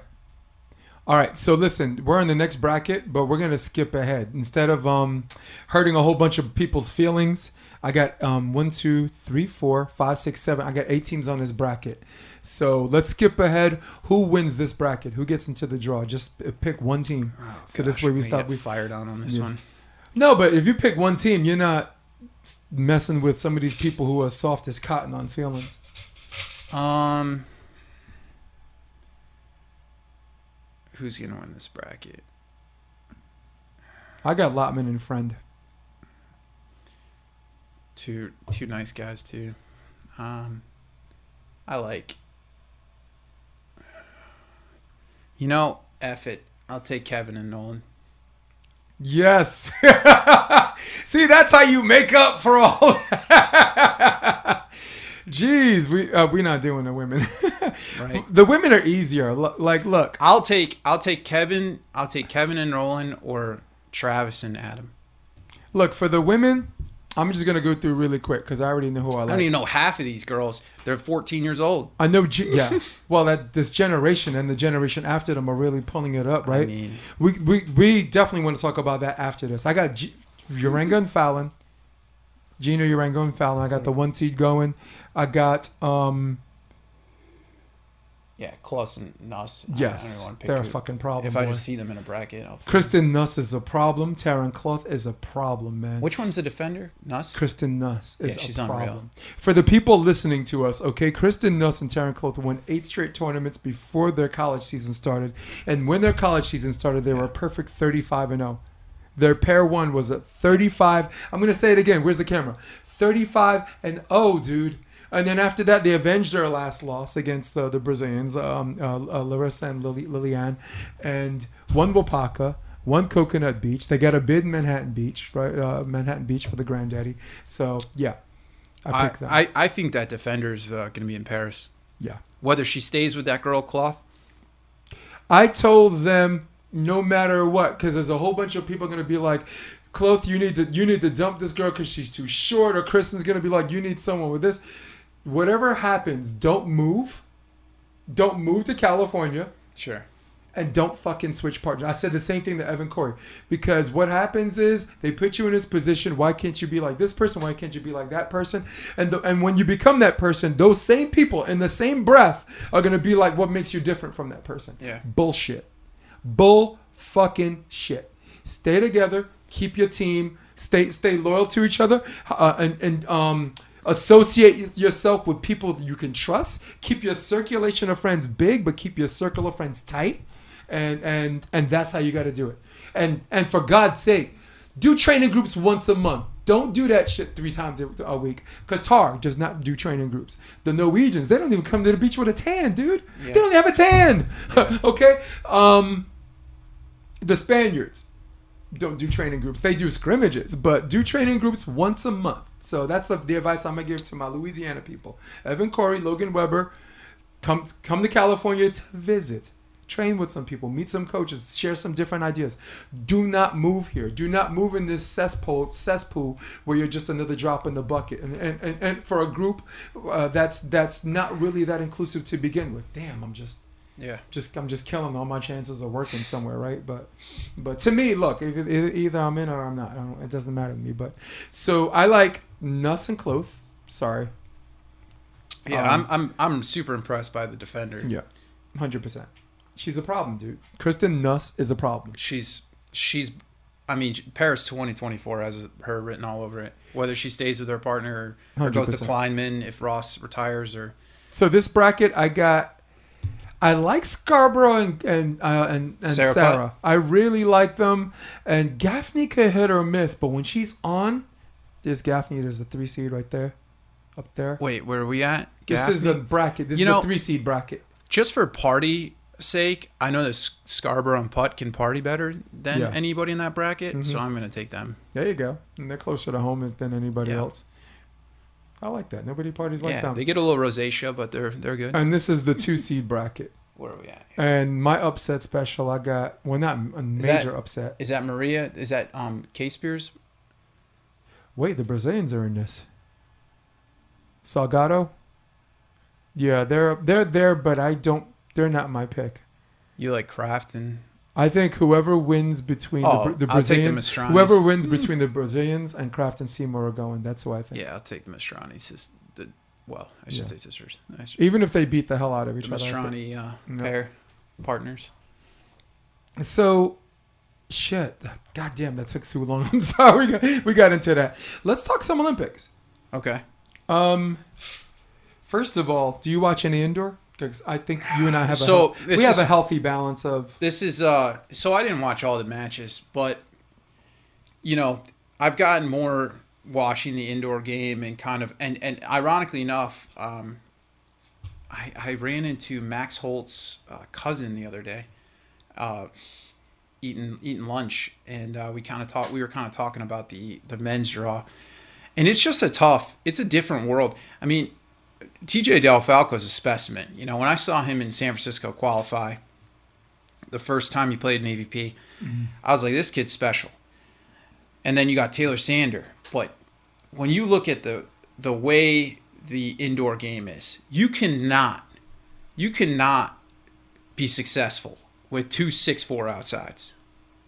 I mean, if I looked at anywhere, I'm six three. If I looked at anywhere of playing anything, you know, even a rec ball tournament, I'm playing libero. Right? How are you supposed to compete with all of these? And they got the crap end of the stick. I mean, their their pool was jack loaded. I mean, you could tell all four teams, Was that not ridiculous? all four teams made the the quarterfinals, or I mean, made the made it. You Yeah. know, beat Pool A, but to have that small of guys going against the teams like Russia, France, Argentina, um, All four teams made the semis. All four teams made the uh, semis. Yep, right? Russia, Brazil, France, and- exactly. and Argentina. Yep. Sorry. And you're and you're going. You have two six four outsides. I mean, you just you, they were just missing Aaron Russell, I don't know about that either. but missing a player like that with that height. I think I got I caught on to what you said, and, and right now you're echoing the sentiments of a lot of, of people who are avid indoor followers, and they and they and I'm I might parrot their sentiment when I say this. Championship teams have a pair of outside hitters where one is the more explosive one offensively, and the other one is the best passer on the court. Sure. Uh, um, we're enough. Um, Riley Salmon and Reid Priddy. Riley Salmon graciously listed at six foot one, the team captain. Sure. Um, best passer. The, his passing rivals the libero, or is better than the libero. Uh, Giba and Dante from Brazil. Giba, he can hit it if you if you need him to, but he's he's he's the court leader. He's the best passer. Dante's the more explosive guy. You have two OH ones on this team. Taylor Sander, who who is not the first one to be accepting of the role as best passer on the court, and TJ DeFalco, who who will at this level is not And if, if he doesn't keep his head, he'll never be the best passer on the court. I like TJ DeFalco because I went in. I was not a big fan of his um, on the international level being a starter. I just think you threw him into this alligator pit. But the way that kid balled out, Oh, the yeah. way that kid he got blocked, and then you said on the next play, he's got that, and he's Oh, full yeah. of piss and vinegar. I have a new respect for this guy on the international level. I just hated everyone talking about, oh, TJ DeFalco, TJ DeFalco, TJ DeFalco. And me, who's been watching international ball since 19, I was in, dude, I was in Barcelona. Uh, um, you know, my, my mentor is the head coach of the Netherlands, Mario Trebic, who Okay. won the silver. It is a different level uh, uh, of outside hitter, a different level of serve receive, a different level of serve to space. And I thought, and I'm like, I want DeFalco on this team, but not as a fucking starter, dude.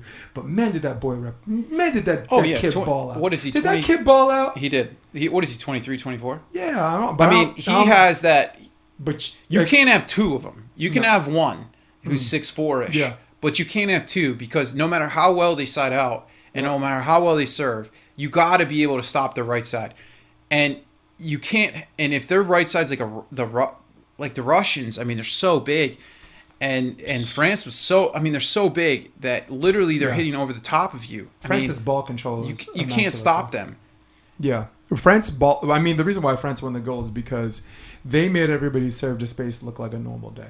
There is particularly, I, I mean, highlighting Game Five when they played the Russians. Set five, uh, if you can rate the passes on a one, two, or three, Yep. three being the right. We and then indoor coaches at the club level, we say three. I mean, you can set three hitters. You know, two is when you allow a system. They were all what I call what what we call three passes Sure. they and they were amazing but i think you were on to something you said it in the beginning and because when you were talking about it i'm like wait he's speaking he's speaking kind of the, the he's speaking that indoor language about Oh, yeah. about the combination of, of, of, outside hitters and and And- and, Aaron Russell i didn't like him i didn't like him in 2016 because it was his role to be the best ball control guy and this and that and he wa- he was by far no stretch of the imagination the, uh, of the best or second or even third best ball control guy. In many ways, I thought Matt Anderson had better better serve receiving Sure. ball control, and that, and that's that's that's an, it might be an insult to Aaron Russell.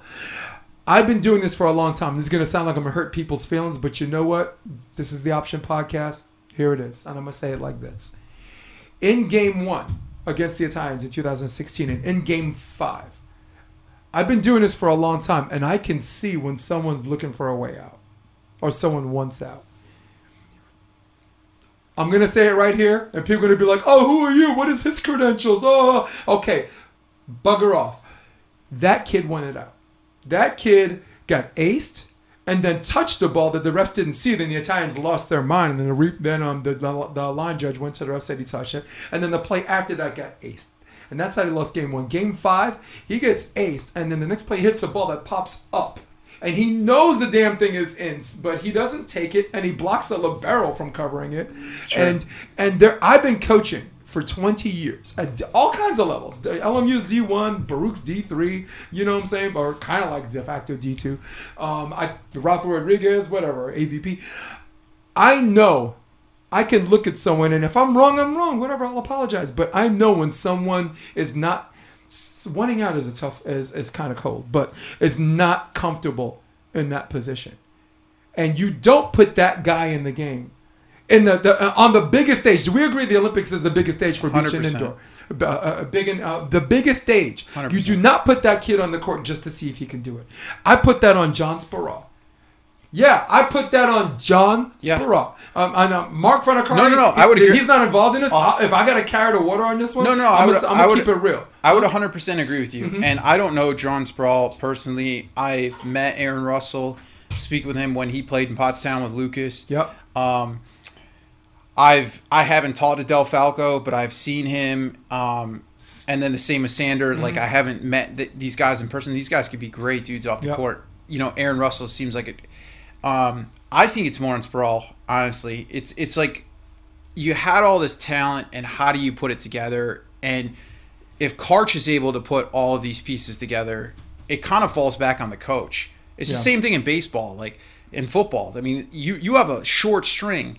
You got you got to find a way to put all of these people together to make to make it work. And that's why some people like the Nick Sabans and the Dabo Swinneys and the, you know, Popovich's, yeah. the Popoviches, they make it work with what they have.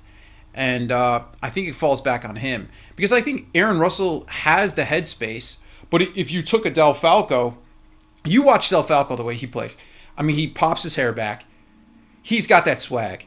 I mean, he's got that killer instinct, right? He he goes, "I'm the best dude on this court, and everybody else is just a witness." Yes. And if you give Del Falco, you put his brain inside Aaron Russell with his height. I mean, Yeah. we're talking about unstoppable in, in the Olympics. and that's why I think my criticism's fair. Hundred You percent. got we got DeFalco who whose whose skill set and, and height and and um, world a world Olympic I- Olympic class build does not compare to Aaron Russell, and yet here we are giving this man re- respect for I- playing something I affectionately refer to as Yeah. playing in over your playing in over your head. Exactly. If you if you asked Del Falco, I guarantee if you asked him, you said, "Hey man, you're 6'4", you're unbelievable at all around skills." Mm-hmm. I guarantee said, "If I was just 6'11", or or whatever Aaron Russell six nine, Uh-huh. he'd be like, the game would be a joke to me. Well, that's what I disagree. He would say, "Hell no." I'm not. I'm. I'm. I'm the perfect height. I'm not too too tall where I don't jump. Where I, I'm too lazy to jump, and I'm not too short where I don't jump high enough. That. But that. But that's the gentleman's a volleyball player's disagreement, and that is what it is. And the other. My other argument is when you look at the voting for best player of the world. Uh, On the beach, CNN indoor, it's very rarely the mythological uh, uh, of the beast, right? Phil, Phil, you know, of course he's going to get his, but if you look at 2016, Bruno, um, Alison's partner, who's six, let's call him six feet just for fun, okay? He won. He won tournament MVP. Uh, Taylor Sander, a Player of the Year in 2000, uh, a World League, the World League, two Player of the Year in 2014, and he's he's six four, right? Six three, six four. Sure. Karch Kiraly, who's- who's basically God. You know, I mean. People call it a big man's game, but newsflash, people, okay? I was in Barcelona, okay? The Netherlands had three guys that were seven feet tall. It's been a big man's game for quite some time, all right? But Karch wasn't there in 92, so I'll take that But back. I'll I'll take it back step. So if you Mm-hmm. I, and I and I don't know how well you have a relationship with um with Riley and Reid Priddy, right? Right. Now, when you when you talk and when you hang out with Reid and Riley, Mm-hmm. These guys are two individuals who only care about volleyball, Yeah. right? You they're volleyball through and through, and they and it's the same in baseball. I'm a longtime baseball player. I've played with mm-hmm. many major leaguers, right? It's the same mindset, and I was a pitcher, right? No one's out there to rescue you. You're either giving up a jack or you're striking some. You're getting the fame or you're getting the the bottom of the shelf. You got Yeah. rocked. Yeah. And Riley and and uh, who am I thinking? Reid. Reid. Reid, yeah. Are just ha- they they have this killer instinct, and they don't. if you block them, they're gonna hit it ten times harder at you, and they have this killer nature that I think is an older generation thought process that maybe with social media and all this going on that just hasn't attributed into the new generation. Mm-hmm. But you tell those two guys, I to mean, yeah. they are their their headspace is literally rocks, and they don't care, and they have one goal in mind to just destroy you. and they beat three teams in 2008 that people like me who who follow the world scene um i'll okay i gotta be nice. Let's just say they're not favored to beat. Some of my some would say they had no business being on the same court. I'm, i won't go that far because they did win world league um the the week or the week and a half before the olympics started. So they did beat brazil in three. So so i knew coming in there was a foreshadowing of, of a change in, in american volleyball. But you're very very much onto something and that goes back to what i like about defalco. Defalco does have that mentality. He does. you know and i really, re- again i didn't i didn't know that. I didn't see that and, but i got a i got a new respect for that guy I got a new respect for that guy, Micah Christian, Christensen. I put on social media, pick your pick your freaking head up, and everybody's like, "Oh, it's okay for a guy to to cry," and I'm like, "No, I wasn't saying that. I wasn't saying don't cry. I'm just saying, yeah, cry, but when you're done crying, pick your head up, stand and stand tall like a man." Because everyone thought I was being sexist when I said I, my words were "stand tall like the man we know you are." Sure. And then some people said the man we know you are to a man. And I wasn't I wasn't saying it's not okay for a guy to cry. I'm just saying you don't have to hide your head. Sure. You did nothing. You you should not be ashamed. Maybe And- set Matt Anderson a little bit more, but but but given the passes he were he was given, what can you do? So here, here's another example. I never, you know, where I bump set, right? So Yeah. I'm not going to set a tournament very often, and I would never set indoors, even though I started volleyball as a setter. Um, and I played uh, the Crown a couple weeks ago, and we faced out of system. You know the Yeah. whole hype train, and uh, Love me some Micah boy. I know, yeah, Yeah. Micah. Um, and and those those guys are great. Um, and we, we we battled with them. We played them really close, and they, they were like, ah, you, you're probably our best competition. Um, but there's a feeling when you're a setter that you only have, you know, after I walked away from that tournament, I was like, dang, we were right there. You know, we lost three sets or whatever by two against them because we played them in pool. And I go, you know, how could what could we have done? I felt like I didn't impact the game per se because it was a short court and we were missing more of our serves, so I had to go back and be a little more conservative and serve like a long ball. And I was like, Against that team. against that team, right? Which actually probably gave them more problems in the jump serve because that's what they see all the time. And it, it's almost that that Micah Christensen, like where you had, uh, where I was kind of in his role. What what could I have done? But at the same time, all you're doing is delivering the ball.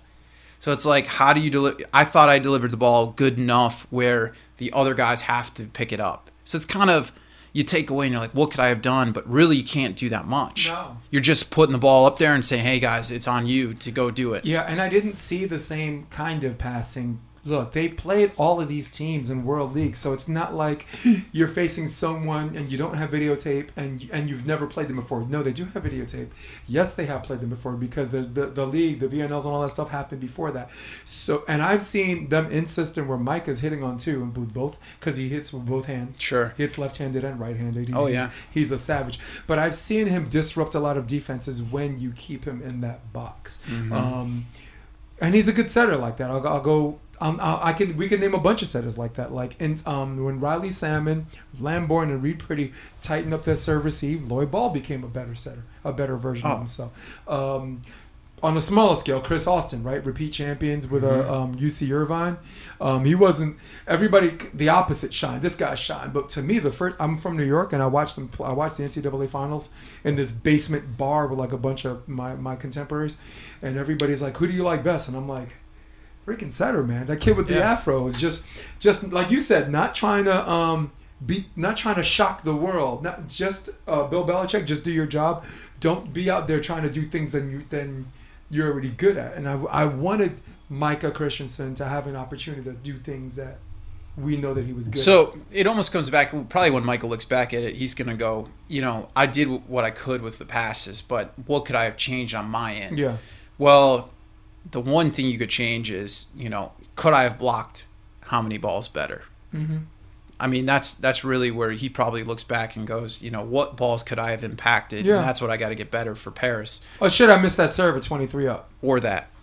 You know that serve at 23 And that's that, probably what that Lo- goes into the tape. That's probably what Louis went through when he went when he came back. He thought of all the things that he could impact the game on because he's not hitting personally. Mm-hmm. Yeah. Or you know, hey, maybe I go over on this ball on two, or hey, maybe I get this block, and that he made the adjustments, and everybody had his back coming back, and then that shows what kind of dude he is. And competitive centers never talk about the pass. Like, because everything No. you said, everything you said is 100% correct. Because I've, I've set for, um, um, I guess, 25 years, I guess. Um, we never, they they never, different category, they never talk about the past. So uh, to his credit. And Loy's and Loy's Yeah. mind space is a beast. I mean, that guy. I mean, he will go out to the bar with you till three in the morning. But also, he has that competitive nature where Mm-hmm. he can turn it on in a heartbeat and learn and make the adjustments mid game. Yeah, Ra- look, Riley said the same thing about Loya. I had Riley on the podcast, Mm-hmm. and um, like, think about it: Serbia, Montenegro, five sets. That's I mean, that's a team that could beat them in three if you if you if you Sure. if you don't mind your p's and q's. Russia, you couldn't pick a stylistically worse nightmare for the United States than Russia at that time. Sure. Uh, and then finally Brazil. Wait, this is a team we beat 3-0. This is the best team in the world, and they give everyone problems, but we're the only team that gives them problems. I think you know Clay Stanley looks like you know I don't know what he had to eat, to eat this morning, but he looks like he's in the mood. I think we can win this, but Yeah. I really like the concept of team. Like to me, Riley Salmon won fifth set against um, Serbia Montenegro. Yeah. David Lee won that semis against Russia. He got he got two he got a block. Uh, uh, no, he got a kill, a block, and then a kill and a block. So So if you here's another thing, and I, I Yeah, don't know please. if people have thought about this. So if you look at that team with David Lee, Riley Salmon, Loy Ball, and uh, Reid Priddy, Clay right? Stanley, yeah. You and Clay Stanley. I don't know Clay personally, but I know all the, all the four. If you go out to a bar and you're in a fight at two in the morning, all four of those guys are going to be behind you, right? They might not, you know, be the most SAT 1600, No. But they're going to be. They got you. They everybody's got your back. Wait, is Clay Stanley Hawaiian? I, I'm not sure. if he I don't is- know Clay that well. No, because if he is, that's the guy I want my back, man. Exactly. Oh, it's your Yo, size. I've been Hawaiian, in- Hawaiians are down. I've been in plenty of Virginia dude. Beach street fights where I got Hudson Bates behind me, and I and, and I and, and right, I, I got Hudson Bates behind me and Shane Donahue over to grab a leg. But if you got Hudson Bates behind you, you're gonna think like you're invincible. But at the same token, you got all four of those guys who are willing to go to blows. Who on this team, it, and that and to transition to 2024, could it be D, TJ Del Falco? Because I can see it from him. Who's going to take that leadership role and be like, I am the man on this team, and I'm going to bring everybody with me? I guess that's the question, right? I guess that's the question, and and I And think who I would think you point- Honestly, I beat up enough people for one day. We're gonna leave that to the. We're gonna leave that for the, our listeners to answer. But that, my man, that is a good question. That is a very very good question. That kind of person, like, well, first of all, let's talk about Hudson Bates. Hudson Bates is not a, a guy that has your back. Hudson Bates is the guy you bring so no one wants, so it avoids fights. You see that guy and they have second thoughts. You know, so Hudson Bates is a different category. It's like, wait, let's just have a beer. I don't want to fight these guys. Sure. now, true story. I played with Hudson in the uh, in in the big shots. Okay. right? And I lost to um, in the finals. I lost to Vaughn and Zaun. Right. Right. And uh, I I wrote. You know, I've been with Hudson. I played plenty of tournaments with him. I've never met a guy besides Nolan that I've played with that eats more food in in one city. The Eats guy like an- literally eats like has an a athlete? cooler in the back of his truck, and he's just grabbing while he's driving, just grabbing, and eating. Right. It takes a lot of lot of carbs to fuel fuel that guy. But he, we were playing uh, Peter Dombrowski and Martin Cabin, and somebody kicked sand in his, or I think it was Peter, like couldn't the ball and kicked sand in Hudson's face. And Hudson literally reaches over and grabs him by the neck and goes, "You're not crossing this." Uh, This first time I've ever seen Hudson do this. He grabbed him by the neck and he goes, "You're not crossing until you apologize." And I was literally tapping on on Peter's shoulder and going, "You probably should apologize." Please, let's Please just play on. for the s- sanctity of your life. Yes. And he goes, I'm sorry, man. And then Hudson just let him go. This is the first time I've ever seen Hudson aggressive or anything. Mm. Just a big Willie Mammoth. Oh my God. That, and that's that's the guy. When he gets upset, you want a police presence. If there's a guy besides George Romaine you don't want to pick a fight with, it's Hudson Bates. yeah, Hudson- Hudson Bates and Ricardo you don't want to pick a fight with. and the crazy thing is, Ricardo. At least Ricardo, you you like. You don't see him coming. Hudson Bates, you see coming a mile away, right? Like there's a difference. Like Eddie Murphy in, the, in his his comedy skit Eddie Murphy Raw. Yeah. There's a difference between understanding that Mr. T is looking for you and if Michael Jackson's looking for you. 100%. he said, I heard Mr. T was looking for me. I was scared. He says, I, know. ran into him at a I party. He says, I had to put a Jedi mind trick. He said, I heard you were making jokes about me, boy. No, you weren't. Well, maybe I wasn't. it's like, what? Oh, yeah. yeah, but I, I no, I totally agree with that. But big up Micah Ma'a, uh, four-year setter at UCLA. Yeah. Him and um, Hagen Smith ran a six-two. Um, uh, uh, pretty much all four years, Yeah. and at the end, he ended, Micah ended up hitting a little bit of outside because they I- they had some injuries. I was very impressed by Micah um, Yeah. Mm-hmm. a couple weeks ago playing with him. Um, just his the way he he could thumb down the ball from the left side. I mean Yeah. his his. I mean we had to go back and pass three against him on a short court.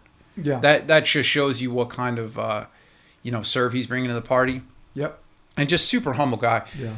I mean I wanted. I think he's in Poland right now. He's going to go to Poland. Yeah, I wanted to beat those guys so bad, but it was just you know it was it it. it we brought we brought the best we could, and we lost three games to them by two. I mean, what can you do? It's I like actually you- wanted them to scrimmage. I got some guys in New York that play at a there's a, a state park called Riverbank State Park. Elvis Rodriguez, you know him? Oh yeah, Um, yeah. Him, Caballito, um, Batista, like all of the all of the Bameso basically, all of those guys.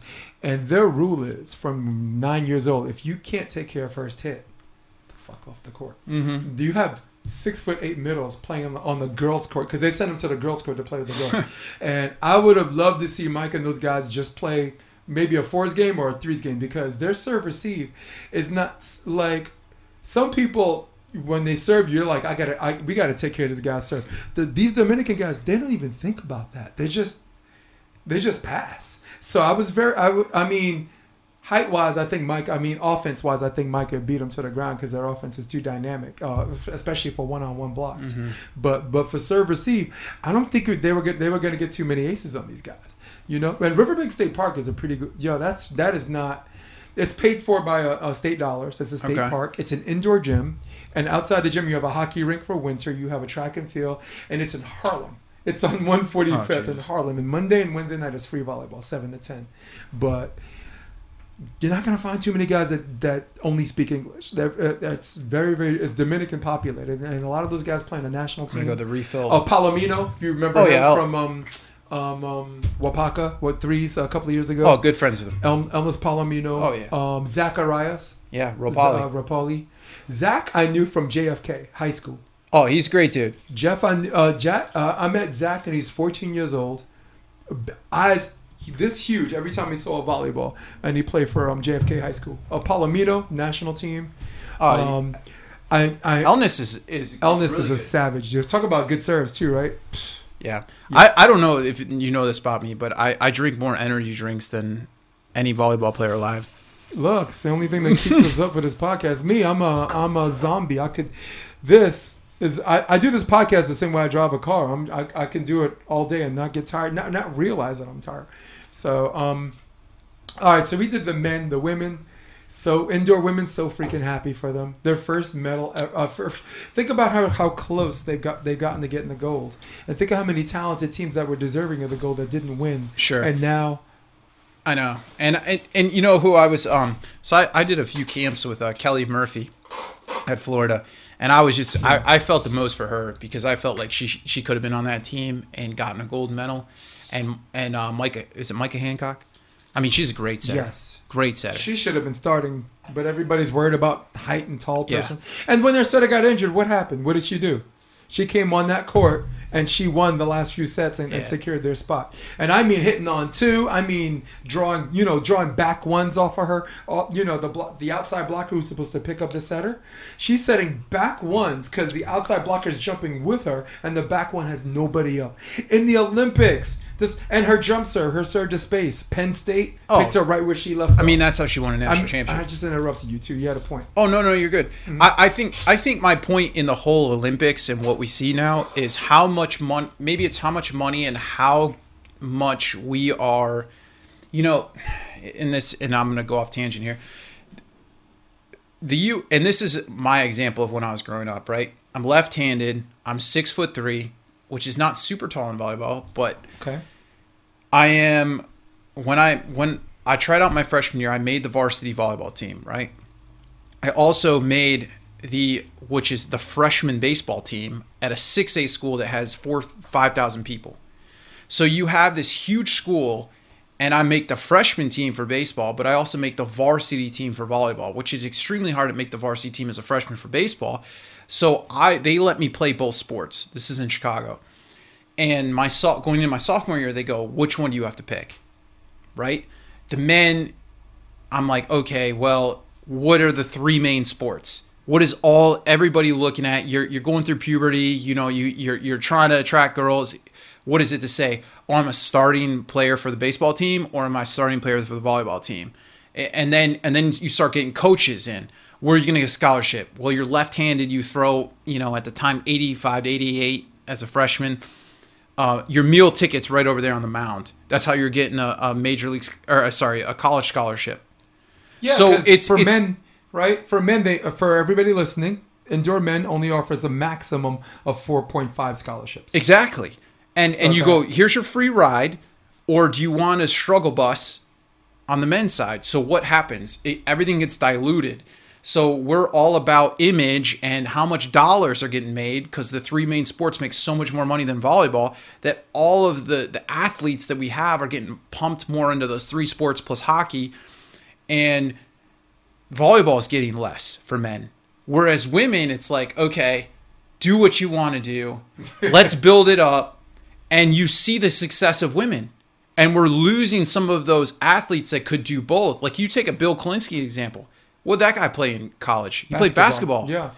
and then that's he right. transitioned into into volleyball. So we don't have that push where we could to get those type of athletes to be in volleyball because the amount of money that we're making is is nothing. So It's true. it's it's less versus the women's game that just shows you that the US pumps so much more money into the women's volleyball and and look look what happens. Well, I think a lot. And of, image and everything else and Instagram and all that gets pushed to the three major sports. Well, in addition to Title IX, um, keeping keeping that above, way above the afloat thing, don't you think that it becoming an NCAA sport too uh, uh, increase increase the relevance? Like in California, all of the club sizes have tripled. For since women, yes. Yeah, uh, that's what I was talking about. The reason why there's there's more of an emphasis or whatever. In, this, in sure. fact, in the Big Ten, um, it's the third most viewed sport on their network. For women.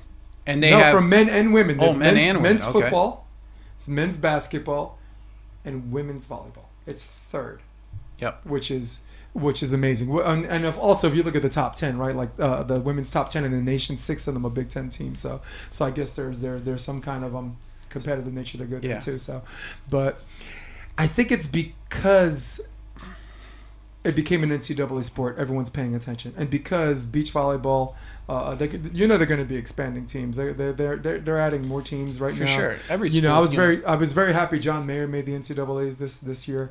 Um, I was very disappointed he did not get coach of the year. He won 31 games, and and and and an institute and, and Who ended up getting a Dain?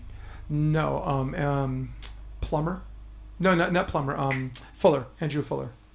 Andrew Fuller for Stanford? Yeah, Okay. Maybe there was something political there because I know they're planning they were trying to cut their men's program, including wrestling and this and that. But Sure. and I know it was Andrew Fuller's best season, but to say that Andrew Fuller have his best seasons deserving coach of the year is like saying Conor McGregor deserved to beat Khabib because that third round was his best round.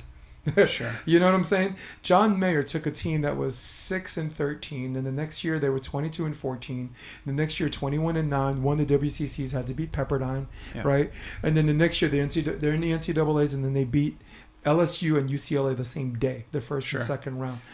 That man deserved coach. of- And, and if No, you and if yeah. you take all three schools and you and you say, okay, I got Dain Blanton, yeah, great guy. He deserves awesome it too. player. I mean, if you win, right? That's a pr- that's pressure too. Like anything short of not winning the championship is fail. exactly. That's a different kind of pressure Exactly. too. Sorry, and, and you got and you got Andrew Fuller Mm-hmm. and you have John Mayer. All three great players in their own right. But you take John Mayer and you say, okay, if if I got a 16 year old girl, who do I want to go to college? All right, you have your choice of Stanford, USC, or LMU. I mean, it's a no LMU is brainer. your third choice. L is LMU's your ninth choice. Yep. Past maybe I might go do something else. Like it's hard to get people to that school, Yeah. and it shows what kind of coach John is. Yeah. Do you know he lost? He lost Sarah Sponcil. Sarah Sponcil transferred to US, UCLA. That was his pair one with Savannah Slattery. So, um, I really love the work he's done there. Um, Aaron Mansfield, um, was the indoor. Oh yeah, I women's played him in an AVP. He He, played with Mike Bruning. Yeah, he also played with Theo Brunner too. Wait, wait, no, I played him with Theo Brunner. Yeah, Oh, you did. That was it. I couldn't think of who I played him with. he well, he's got he's uh, full time. Belmar, New Jersey. I Well, he's full time indoor right now for the women's indoor program. He was John's assistant the first couple of years, and having that the watching the way this man's mind works, Yeah. Um, and also the humility to actually um, have me make suggestions to him about women's beach, and and J- him and John Mayer were very, very, very humble and very because I was their Dovo. And Dovo, you can't really coach the players, but you can coach the coaches, Mm-hmm. and they they love the way I break down video. So I would send them four things I like, four things that got better, and we have this dialogue on. Sure. Uh, this is why we're going a different direction. We see where you're coming from. And I'm like, okay, it's your you're the one credited with the loss. So so we we were actually able to have healthy dialogue between me and those two guys. Betsy, uh, not so much. Betsy's got you know she's got her own thing set with respect to her. Um, and she also has a family too. yeah, but she's, also mad young too. She's still, she had that young person's mentality. Like I'm, I'll pla- get- I'll I'm give you the mixer. I'm playing it, therefore I'm, I'm playing it, therefore I know more. You know, which I think is ridiculous. Yeah, but- which I think is a ridiculous assertion. and and and Betsy's a, a very nice person, and is. and you know priorities priorities change when you when you when you finally have children, and Yep. and you can see that. But yeah, I, know just that. think in got terms. I know, I, in in terms of the in terms of the women's game, it's just so you just see it like 2024 in Paris. I would not be surprised if the women medal gold medaled in both, and I was more shocked that we didn't have both women's teams in the gold medal match in beach. I was shocked more about uh, it's only for the Olympics, not not as far as momentum and hitting their stride going to the Olympics. Because first of all, Team Slaves, right? They went straight Jakaris, like from Game of Thrones. That remember Daenerys says Jakaris, and the dragon just burns burns up. They went straight Dragon Lady. The last uh, uh, two of the last three tournaments, winning the two four stars. Yeah. But then you got all, all Brazilian finals, Agatha and Duda against um, Rebecca and whatever. And I my biggest disappointment was the Brazilians. I- hundred percent. thought Hundred percent. You know, I- Agatha Duda was my Yeah. biggest disappointment in the whole tournament, and and the reason on that is Duda was doo doo. That's why. you know, and and how much money they put as a country into their volleyball program. Mm-hmm. I thought Agatha and Duda were they were the sleeper team. They were the team that if you put them up against, um, Mm-hmm. and they were supposed to be matching up against Alix and April in the second round. Yep. And I thought, oh man, you know, Alix and April won their second round or the first round. Obviously, they were going to get past Cuba. You know, that one girl was jacked for Cuba, by the way. I Yeah. mean, she looked like she could do the Lighty? CrossFit games. Yeah, Lighty. Yeah. Holy shit. Yeah. And but that second round, I was like, if they face Duda and Agatha, that could be an upset. Because Dude and Agatha have been playing so unreal all year. They have, yeah. And I was like, Alix and April had to have seen that draw and been like, damn, you know, Right, that's they, the they worst team that we Sochi, could play. Right, they won Sochi and they won uh, one the first one I think at Cancun. Yeah, and when they finally got Ludwig and the other girl, I was I, I know they breathed a sigh of relief Yeah. because that was the team that could give them problems. Yep. Ludwig and um, they they lost to Ross and Klineman, right? Uh, Yep. 19 and 19. But they beat Agatha and Duda, and I was like, oh man, if Agatha and Duda have to play them, Yeah. I know Alix and April like crap. Styles make matchups. but Styles do. Alix and April did prove that sometimes when you got to turn it up, you turn it up. In the finals, I look as far as stylistically bad matchups, the Aussies have, have have housed them a bunch of times too. Sure. And you know, I love God. By the way, I love having this conversation because it sounds like we're crapping on people, but but. One, we're, They- we're fair, and two, and two, with the praise, the praise is, is amazing. Here, here's the thing: they know this. Yeah. Like if you're if you're Alix and April, and you're you're April Ross, you're you're been to three Olympics. You you know, you know how you've done against people. It's like if I you know if I had somebody I own. This is similar to baseball. Like in baseball, I would pick, I would have all you would always have a guy that you, that owned you, right? And then you would just tell him before the game, listen, you're, you're not even going to be in. gonna be different." You're not even going to be in this game. Yeah. I'm hitting you three times, Yeah. and it's going to be 91 to the dome on the third time, and afterwards I'll get you a beer or I'll take you. You know, yeah, we'll- today's we'll- gonna be different. but you're not going to beat me this Yep. game. And they would, when they looked at that team, they and they saw that draw, similar to Russia and Norway when they got them again in the quarters. They were like, "Oh crap!" And then as soon as Germany beat them, that mindset had to been, "All right, we're going to win this tournament." Mm-hmm. When they saw that happen, they were like, "Oh, nobody's going to beat us now," and they knew they had it from there. But they knew that you know that was their. They saw that in the horizon, and they were like, "Oh crap, this team's going to give us a, a run." Yeah. Because they've been playing so good all year. Agatha and Duda Yep. have been really playing have. so consistent. I mean, did they ever get less than fifth? No, they they look, and those are their worst days. Those are th- that's the worst case scenario for those two who've been playing like a medi- uh, really good volleyball. I just a dude who played like dude. Right? I mean, I'm not saying she's dude, she but she played like it. Sorry, but um, I mean, But, and, um, and and I know my girlfriend will kill me for this, but I told my friends that the best thing for for volleyball was having all four of those teams in the semifinals. Because you take like Anouk, Vergé-Dépré, you take Clancy and her partner, you Tina take Graudina. Uh, Graudina. I mean, granted, she can't rent a hotel room, but like you take her and uh, what's the the other the the two brother sister, Heidrich. Yeah. You take Heidrich for fan viewership. Those are like four and and Klineman. You take those are like four of the most attractive teams in volleyball, right? Like Like talking about the, like sem- if you're the semifinals. right? Exactly. If Yeah. you're if you're a casual, right, and it, this is the same in casual and casual MMA. If you're a casual and you just flip on the TV and you're like, oh, I'll check out beach volleyball today, and you see any of those teams play, you're gonna be like, you're an instant fan of volleyball. If you see Vergé-Dépré or Clancy or any or or Tina is just Uh, or or Tina. Like I feel She's- bad because she's so much younger than me. She could be my kid. No, she's But, like- well, she's drink, drinking age. She she's late. But if you see any of those girls play, that heightens the level of viewership. Hundred percent. yeah, good for the sport. Good, great for the sport. Yeah, couldn't have put more eyes on the sport. Slays, I think Slays is good at the time. Slays is good for the sport too. I mean, uh, um, no, we're getting we're getting back to these four. Sorry about that. Tina Graudina overachieved. She's still, by the way, she still owes Dana another year. She's going back. She's got one more year. And and, at- and at for a girl who's who, who's girl who's goofy foot, who can hit like that, Yes. right? She looks like she's um you know high on crack when she's swinging. I know. Dain, What? Dain told me he's like, dude, you know how Dain talks. Dain now Dain is and Jeff Samuels she kind of she kind of emulates uh uh um Brandon Clemens. a little bit. She's got that like you know Except she hits it off her palm. yeah, with opposite steps. Yeah, yeah.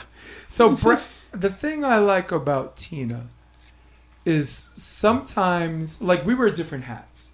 All right, there um, and this is what some people listening to the podcast have to appreciate. How you talk to your wife at home and how you talk to your kids is one thing. How you talk to your boss. If you have a nine to five, can't talk to your boss the same way you talk to your Sure.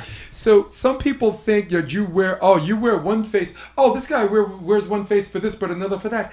Yes, but they're both this, they're still the same person. This is this is some people need to get this in a thick happy head. Any person that behaves the exact same way with their wife and their boss and their kids or whatever, those people are unicorns. In fact, I think I got one in the house, so I I, I do know they exist. I got I got one upstairs, all right, in, in her office. But Tina, because of how she treats everybody the same across the board, because she's she has this easygoing nature, and because the level of her easygoing nature is not something that's politically incorrect that might rub some people the wrong way. Refreshing, refreshing. Well, maybe that, that that could be a combination of her of her childhood. yeah. You know, you know, you don't know what she's been through in Latvia or you know, growing up and and her circumstances, and you know, might give her a new perspective on society in general. Actually, let's get a. That's Tina right there, guys. Yeah, seems like a, a very Yeah, Good-hearted All- all person. civilian too. Look at look, look at all, look at look, look at like a regular person. Then you see the Trojans thing. You're like, okay, she plays a sport. Um, yeah, I, I like her. Um, she was on the podcast, of course, and um, her godfather, oldest Lucius uh, of Latvia, um, Okay. is my volleyball mentor. He taught me how to coach indoor indoor volleyball, not X's and O's, how to how to exercise your muscles between your ears and how to conquer these demons from the neck up. So um, that's how that podcast became possible. Her her godfather, who lives in Latvia, and he's Latvian, and he played at uh, UCLA. Um, he didn't get to start because he's a setter, and that's Karch and Sinjin running the six two, so that ain't gonna happen. Sure. but that's how that became possible, and I really, really, really loved having our podcast. Really, just a great attitude. and did you see who their coach was? Gustavo? Yeah, Gus. I mean, what a dude! What a great Yeah. dude that guy is. Yeah. I mean, phenomenal. How can you pull that guy? you cannot get Gus to do an interview. You cannot get Gus to. to He, he's great. He's always like breathe. Gus comes breathe. to my Gus came to my birthday party, right? Okay. Not this year. He's of course he's in he's there, but before the world went to hell. All right. Um, Greg Faulkner, Gus, everybody comes through on t- Tower Twelve as karaoke night on sure. Thursday, and Gus grabs me, uh, holds me by the shirt, doesn't grip me, but he says, "Jason." He says, "I'm an assist. I became an assistant coach, so I don't have to do these things." He said, "That's that's at the time that was Anna." He said, "That's an Anna thing, though. That's a, a, a fun. A Fanoy was subbing in, I guess, for Dain." He says the the liberating thing about be, being an assistant coach and and what the, the USC has gifted him to do um, was it's only about volleyball. He said it's the best job in the world. He never wants to be a head coach. He doesn't. He says it's your birthday. I'll drink and we'll talk now, but we I will not do an interview. He says I will not come on your podcast. But but it was all respectful and he's such a chill dude. He's such He a, is. He's and he's so the found uh, the found just talking talking to that dude about volleyball is mind blowing. He uh, beach volleyball. I think he's forgot. I mean, you know, everyone's like, "Oh, I know something too," but I think he's forgotten more volleyball than a lot of people learned. He, he's really good. Yeah, he's smart, dude. Yeah. I learned a lot. I, the, my three beach. Uh, I I moved here as purely an indoor guy. Okay, Central Park is my was my beach. I used it as a cross trainer for indoor, and the beach guys would use me to prepare for tournaments. Seydu, you know, Amari Velasco. has that for a name from the past? I'm not sure I Um, know him. Amari Velasco. How about Evan? Silberstrom. Evan's at Hawaii right now. All these, they would okay. These these guys are older. They're before your time. He played Okay. at Santa Barbara, but lived in Okay. New York for ten years. Seydu lived in New York for ten years. Yeah, I know. Shamzu, you know, I got to see him for a little bit. Shamzu's like a bigger version of Seydu. Okay. Um, but I moved here, and the three people who helped me with my beach game is John Mayer. Mm-hmm. Um, I played against him. That's how I met him. I played against him in Mexico. Um, Gus, I guess. Oh yeah, okay. Duran Forbes, who's the program director and founder of Beach Volleyball National Events (BVNE), the show, the, the Get Notice showcases. Okay. Um, and um, Rob McLean, Yeah. beautiful mind, young guy. You know, when I met him, he was going through some shit. He had a nasty split with his girl back then, and and he needed to take time away and come back. He needed to fix the software. Someone told me that. He said the my, my friend told me the hardware is fine. The software needed uh, the software needed an upgrade. You should fucking train with him right now. He's, He's a I good just trained with him this morning. His reach is like 11-3. He- he he's a doesn't great guy. make mistakes. Um, And- I don't and- even know where I went with this, but sorry. No, it's good. And and I'll tell you, and I'll probably get shit on for the cat for the Cali guys, but do you do you think wholeheartedly that the majority of the real down to earth dudes are East Coast and Midwest guys? Yep.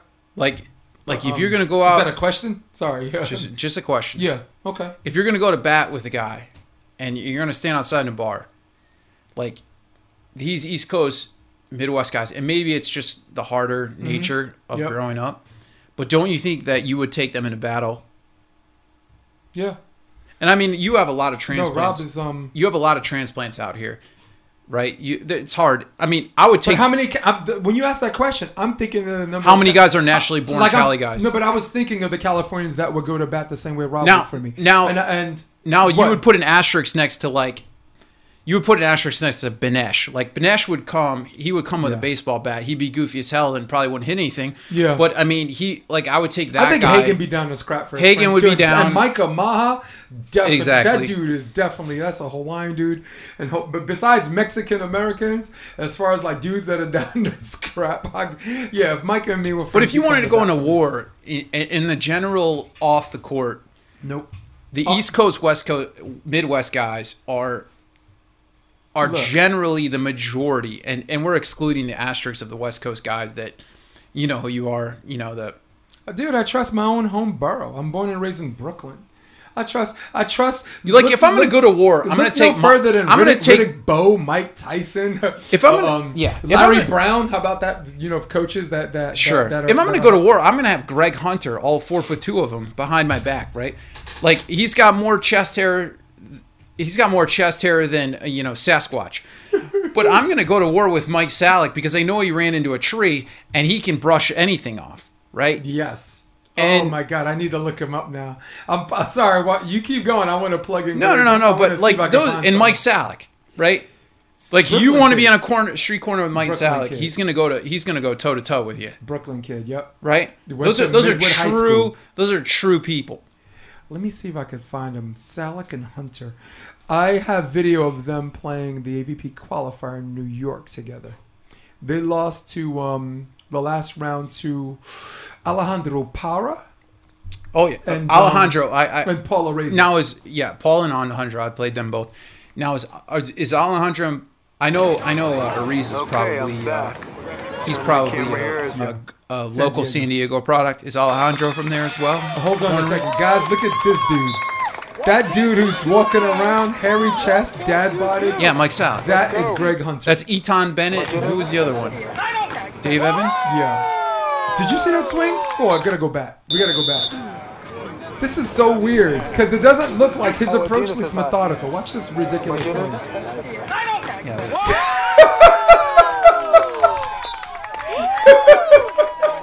What the? Look at him. He looks like a, he looks like a, a 43 year old lawyer. Right? He's got the comb hair to the side, receding. Now, now I'll tell you a good story about uh, Greg Hunter. So when he got in that accident where he hit where he hit that tree when he was skiing, I went to the uh, big shots and I saw him. You know, his wife obviously played at the time before they had kids, and I looked at him and he was just walking up and down the boardwalk. And I went over to him and I said, I said, "Hey man." I hope you're doing well. You know, glad to see you back. I'm, I'm glad you're with us. And he just looked like a lost puppy. He couldn't be out there watching. I mean, that just shows what kind of competitive fire Greg Hunter has. Yeah. Like I would go to war with that dude any day of the week. I don't care if he's four foot, nothing, has a Napoleon complex. Like that guy is a fucking genuine individual who I think I, I would have nothing but respect for. And and all the people I've met and a lot of New York people are some of the most OG people that I would I would hold friendships with till I die. Yeah. And Greg is and Greg and Mike are two of them. Yeah, for me, I have um for some reason I'm always gonna have more female friends than, than male friends. I was uh, I was raised by women, three sisters, three aunts, or whatever. Yeah. But for guys, I always I always have a magic three. New York, I had three. Kenny, you might have met. He's not a, not a highly competitive guy. If you didn't cross paths, that's whatever. It is what it is. But the three guys I here in the West, um, McLean, Yeah, McLean, Greg, CMU, Greg Faulkner, Faulkner is um, good. the dude. Cal Northridge dude, Yeah. because all Cal Northridge, tho- that's the cool kid school. Between him, Ty, Tram- I always miss Marty out- Lorenz, Ty Trambly. Yeah, now Think about Marty- like all, the, all of those cool kids, right? Got a lot of stories with Marty. Uh, and and the third guy is a guy named Torin Jeffries. He's but Torn Jeff, I've heard of the name. light skinned mulatto kid. He's not um. Let's just say he's got some work to do. But as far as people who are real, sure. um, people who I like to hang out with, Greg and I hang out twice a week. He, he Okay. sings. He's an old soul. The dude sings Nat King Cole. He's singing Sinatra songs. Big black at guy, Tower right? Twelve. Yes. okay. Yeah, the big, big. Um, you see him probably play uh, indoor, like VNL or something like that. And um, he's the, let's just say he's the last guy everyone invites to play doubles, but the first guy everybody wants invites to play fours or sixes. Yeah. He's that guy. big- he's the guy that hits header. the wrist away quick set that that everyone has to respect. So, Yeah, he's but those player. those are my those are my three. Um, if I had to pick three tight friends, everybody else, yeah, I'm, I'm friendly with, and there's some people like I'm not. I guess my Brooklyn virtue doesn't allow me to be overly nice to someone that I'm not that I don't like. I'm not a dick. I'm not gonna, you know, I'm, I'm gonna be polite, but I think one of the things. Oh, Jeff Samuels, also a brother from another mother. God, how could I forget that dude? Um, but I don't. I think what divides me I think from a lot of people just don't understand Jeff.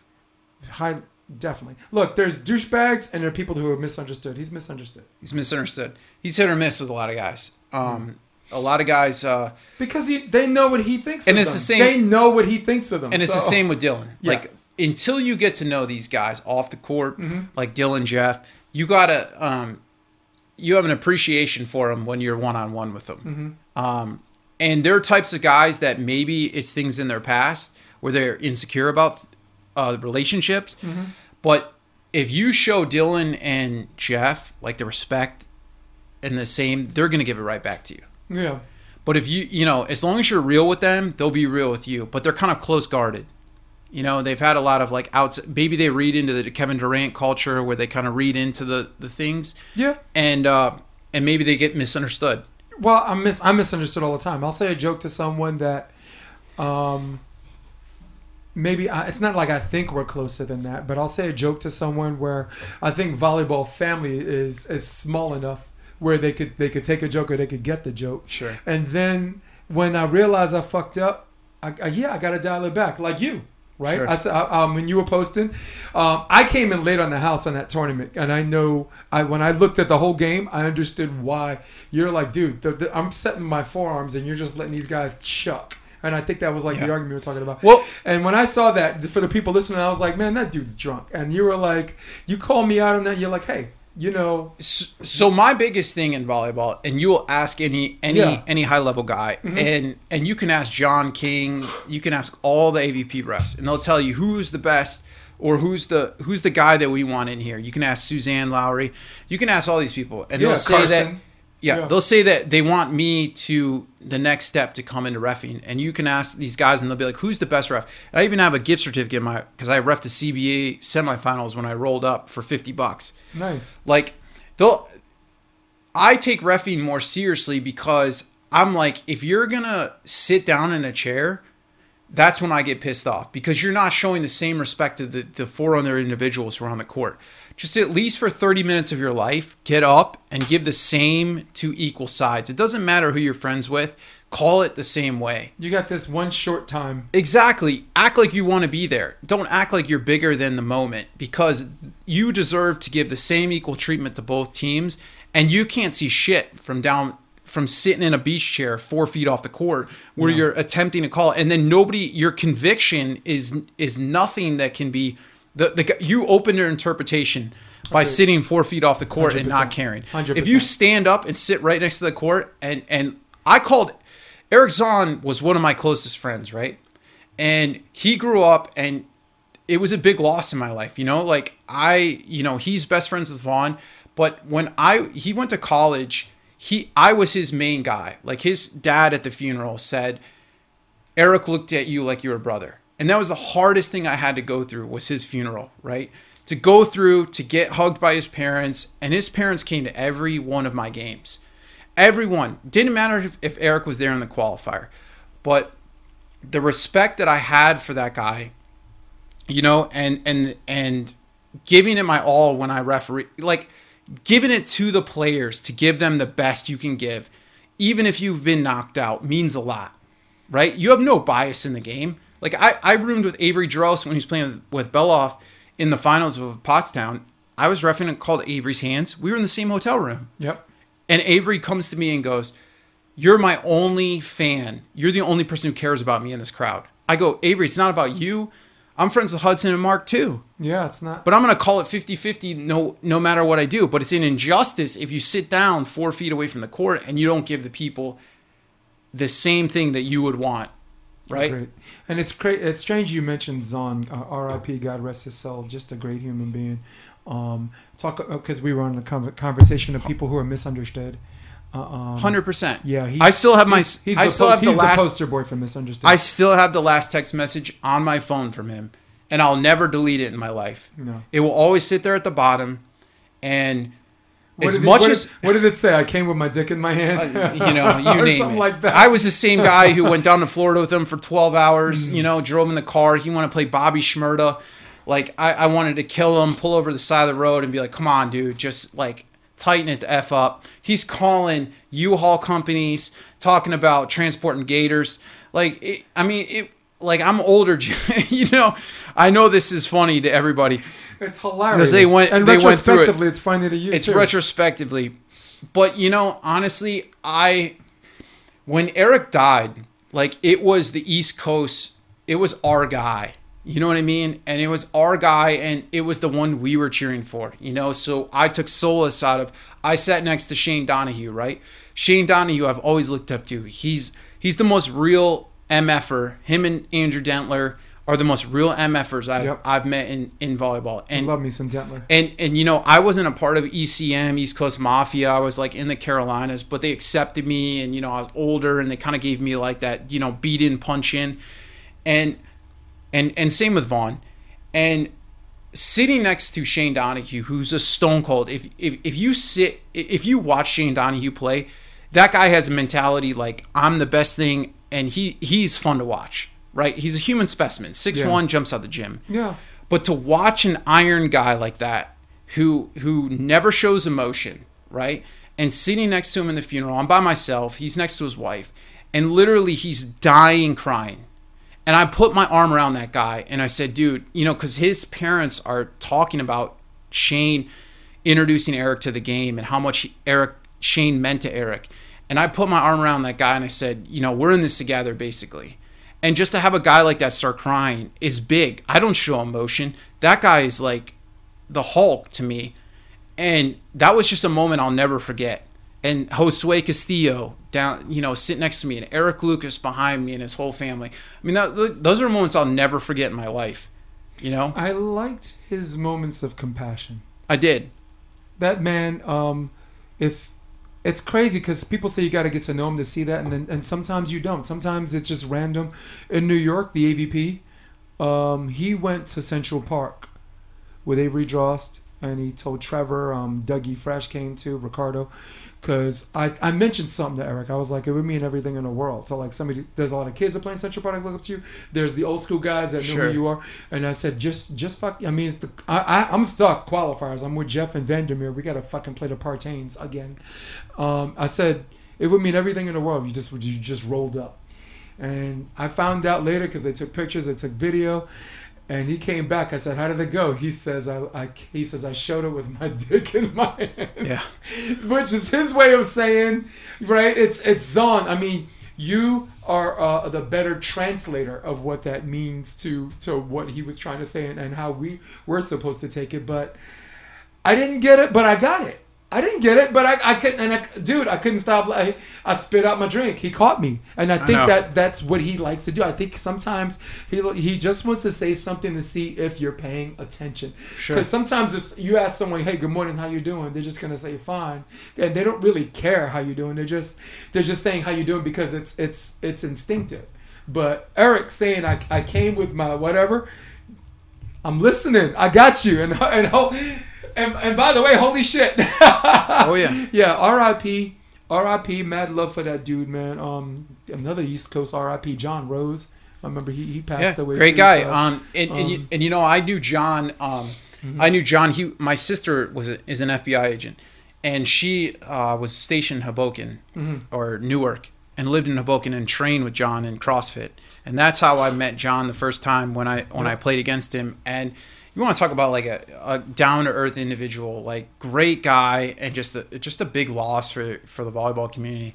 I mean, John's John's a guy like if if you fight him, you, you you're probably you, if you get into a fist fight with him, he want you're his teammate a week later. Like Arezio Souza uh, um, ended up yeah, rear naked choke. Yeah. Could have slept him.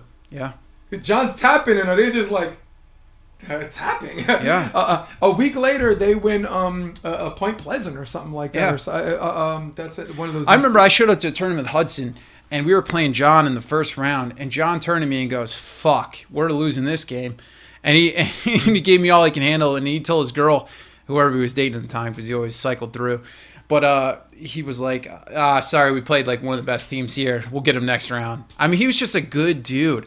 I mean, would be there for you. Uh, great guy. Yeah. I mean, we'll miss him to death. I mean, adventurous. Obviously, cave diving is not the most safe thing in the world, but what are you gonna do if things happen? Yeah, look, every time I, I think about that, I think about my girl who's um to to call her adventurous is an understatement. She likes to swim with sharks and Sure. fucking pet sharks. I'm you know, look, relationship stays intact because we we don't have to do every everything together. Sure. I'm not, I'm not doing that. I'm not swimming with those sharks like shit's eye. Just Come, you know, come along. Yeah, sure. Two words: emergency snack. No, I'm not. You know, so you know, God bless him, man, and, and God, God, God bless his whole family. God bless everyone in the volleyball community who was just shattered by it. Um, John Stossel was a big, a big fan of his and a close friend. They were uh, Friday night poker games consisted of Jon Rose and just just those guys that helped put um that put the Central Park courts there. Mm-hmm. They raised like hundred and ten thousand dollars or something. and They tore down one, the one, and built two like beautiful level courts right next to across from where Tavern on the Green used to be.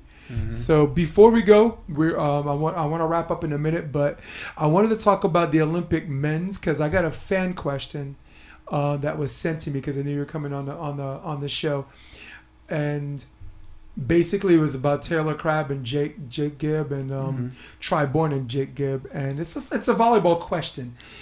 Like which Who do you one? think would have done better? Like which one seemed like to be the better pair? Was it was it?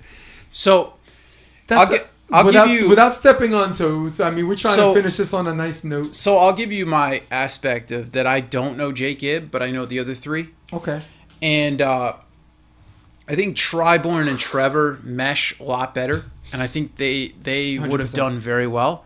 Um, Tri Bourne's also. I was in Atlantic City with him when Jon Rose was living, and uh, tr- I said, "Tri, let's go put, you know, hundred dollars down on red or black in in the casino," and he was just like so nervous, you know, whatnot. And uh, kind of took me back that this guy's you know not, not kind of a risk taker. But he but what i saw from him there and then i approached him again after you know his whole disease and what happened with him and when he was very skinny and and you know kind of looked depleted the the that guy has the killer instinct right you know he he was just kind of down in the dumps and you see what he is and that guy's a fighter Yeah. 100%. His, his dude, his first ball side out percentage was his his his tenacity to get back on it. I mean, you could just see it in his eyes. When I saw him, he was like a string bean in 2000. I think it was 2017 in the Manhattan Beach Open. Yeah. He, I mean, he looked literally like he shouldn't be playing volleyball. And now where you see him, he he is traps blazing, just another level of athlete. Like I I love his game. But on the flip side, you take Taylor you you take uh, Taylor Crabb, right?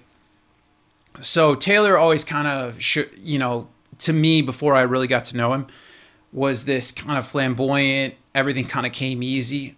Now Taylor and I went to a Dave and Buster's or uh, whatever it's called, the game, and and I'm a pretty damn good athlete.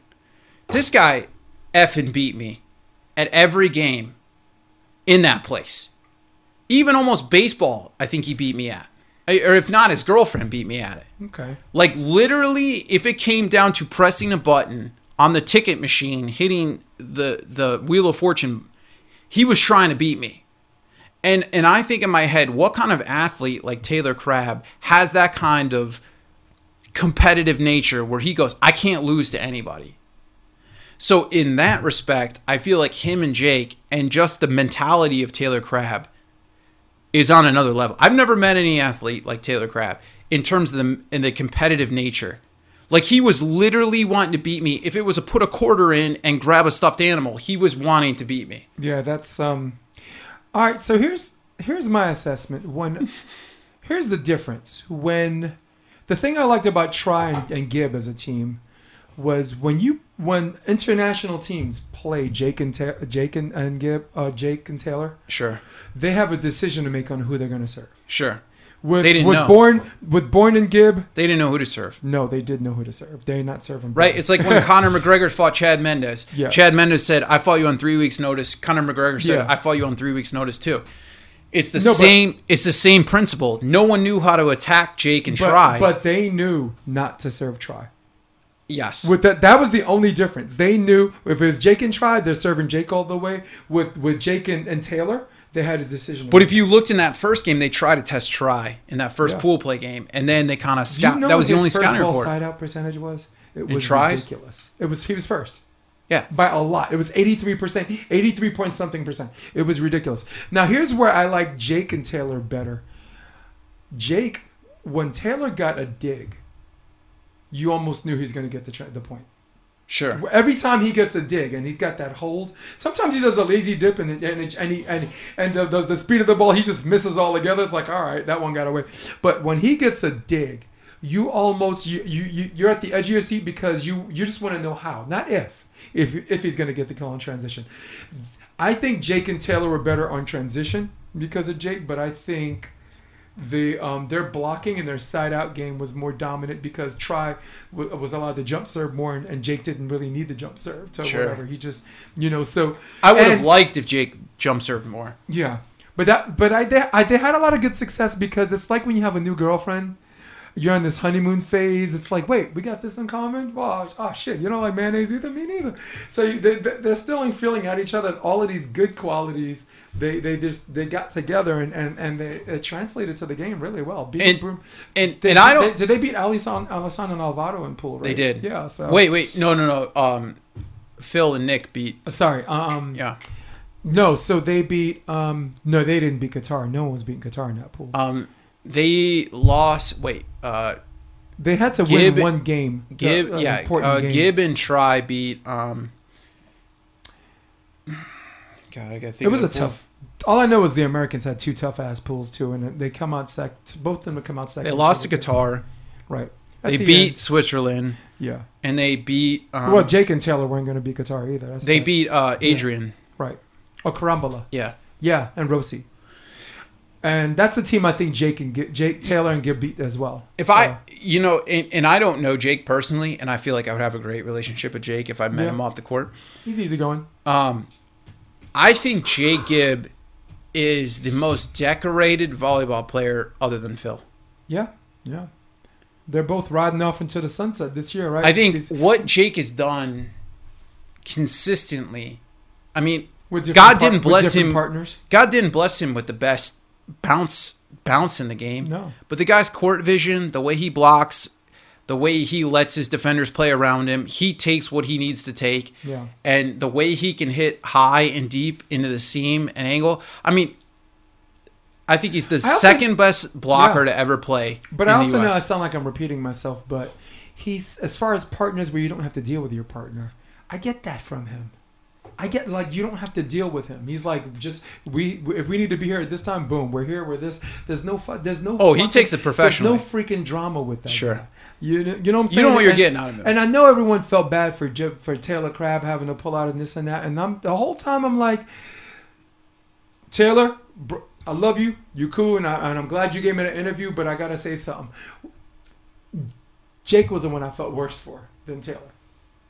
Taylor, Really? I mean Taylor with the with what he had to what he had to go through the last two years with the allegations and all that stuff. To me, it was like OJ getting caught with another dead girl. Sure. Yeah. um, but and and and for Jake, even though he knew it wasn't Taylor's fault, there had to be a part of him that was like, "Here we, you know, like I support my brother, but damn, why does it why does it always have to be a fucking show?" You know. Um, I'm here, but Yeah. why is the other show? and yeah. And Taylor, I mean, the rare occasion he might listen to this, my message is stay off, stay the fuck off of social media, dude. Like if someone doesn't want says if USA Volleyball says don't coach juniors, don't post on Instagram. I had a great time coaching juniors. It's a different- That is just willfully ignorant. It's or a- or that's like they're. it's a different mentality. You're Yeah. you and I are both older, right? Yeah. Like, um, quit reading into the whole the whole bullshit. Basically, Yeah. I just know from meeting or from being friends with Trevor and Taylor. uh huh. And, and Trevor, I would, uh, you know, like if Trevor and I went in Dave and Buster's or we played any other sport, Trevor and I would probably go 60 40 or Yeah. 50 50. And Trevor's a, a nasty competitor. I love his shit talking. But when Taylor and I step up, that guy's got a look in his eye like he wants to It's F and kill me. Yeah. Like he wants to drown me. Yeah. And that's hard to find in a person. And and I've played a, with a lot of baseball players like David Wright, Yeah. um, Ma- Mark Reynolds. how hard it is People, for someone of his height Oh. to be Player of the Year, NCAA, AVCA Player of the Year? He won't even State? let you get like one foot in front of the door if you're going to hold the door open. I'll say that again. 2013, Long Beach State outside hitter, the man the one Player of the Year. Um, I only knew him because I have, I have a friend, Luis Mendez. Um, they, there was a team called Hustle and Flow, and um, Ren Osborne was a third out, a third string outside. And I said, third string to who? It was Taylor Sander and Taylor Crabb. But go ahead, sorry. And here's another thing you you might not think about when he transitioned, and he's going to play with his brother eventually, probably Paris 2024, and I'm going to be happy to see those guys play together. yeah, But when you look at him from 2016 to 2020, and he he he made the switch maybe 2018 to Jake yeah, from his brother, and it, and they both they both you know did very well mm-hmm. switching. Well, the first brother versus brother match was 2017, so it was even before that. But when I first met Taylor, and he probably doesn't remember this, and he'll probably be like, "Well, dude, what are you, the hell are you talking about?" When I first met him with San Francisco, I think it was like 2016. Mm-hmm. He was he was playing with Trevor at the time, and they made I think the semifinals, and he's out at the bar getting effed up beyond belief. The bouncer is, gr- and I didn't know him personally. If I knew him the way I do, if I knew Taylor the way I know him now, I would have dragged him myself. But I was like, this is a cocky, arrogant MFer. Like I didn't know him. I just knew of athletes like him. Yeah, The bouncer's dragging him out by his neck and going, dude, you're out of here. And he's playing in the semifinals of the AVP San Francisco the next day. Can you imagine when Jake got a hold of him? He said, Jake probably said, All right, listen, kid, all this is done. You're changing your ways. If you want to make a run at the sport and be a legend, you follow my path. And look, look at him now. yeah. Look, he's It's that switch that he turned. I like when he keeps the mood light. The first time I met Taylor, 2015, he's playing with Spencer McLaughlin, who's um Speraw's assistant. Hey, dude, he's great. Yeah, great dude. Um, and I call him the dirty. I call Taylor dirty white boy because he's playing, and it's 98 degree weather. It's at the Hudson Pier. It's hot as hell, and he's playing with sleeves. He's playing with a sweater, and didn't take off his shirt Really? until the third round qualifier. It was a, he was in the qualifier. He had to qualify, but in the background. And they looped the song "Dirty White Boy" Oh, by wow. a foreigner. Oh, yeah. Cause I'm a dirty white boy. So every time I see him play, and this is ridiculous of me, I think of the song "Dirty White Boy." So so occasionally I'll be like, "That's a good shot by Dirty by Dirty White Boy," and I'm like, I I gotta stop saying that, and I'm not, I'm not gonna say this until the shit sticks. But anyway, Jake. Um, sorry, Taylor Crabb. Mad respect, mad love for you. You you're a knucklehead sometimes, but the sport loves you, and I, and and we love you even more. So that's just me being real. Yeah. Better that it comes from because to me, how I feel about people is always Always, one's always going to be open and notorious, and two, it's not something I would not say to him. Yep. You're like there's there's a bunch of things I said And- to players and commentators. I said I, I'm like, look, better that you hear from me now, Sure. than for me to smile in your face and act like I'm a fan and then talk behind your back. And- That's and not I'll- how I roll. and I'll leave you at these two points. The, Please. the one, um, I'll always say that you can always measure a guy by his competitive nature on and off the court, but it really matters how you are off the court. Like Taylor Crabb might seem arrogant, but when you're one on one with him, Cool. like dude. I cool dude picked up my dinner the first time. You didn't have to do that. I should have gotten you dinner. Like I'm older than you. It should be the older guy gets the younger guy. Yeah, dinner, that's what I was thinking I'll too. never I'll never forget that. Right? So like next week when I run into him, I'll be like, now now it's my turn, right? Mm-hmm. I owe you dinner. So respect you know, respect off the court means more than shit talking in the court. Because I shit talk like crazy. I don't say shit No. when I play. But if you make a bad call on me, or you you want to go, like the worst thing you can do is talk crap to me, because that gets me going, right? no, it's like I, eating Popeye spinach. Exactly. Like I'm I'm the ve- I am very quick with chirping it right back to you. But the relationships you make off of the court, and I tell Kevin, I tell Nolan, I tell a lot of these younger guys, the relationships you make off of the court go a long way.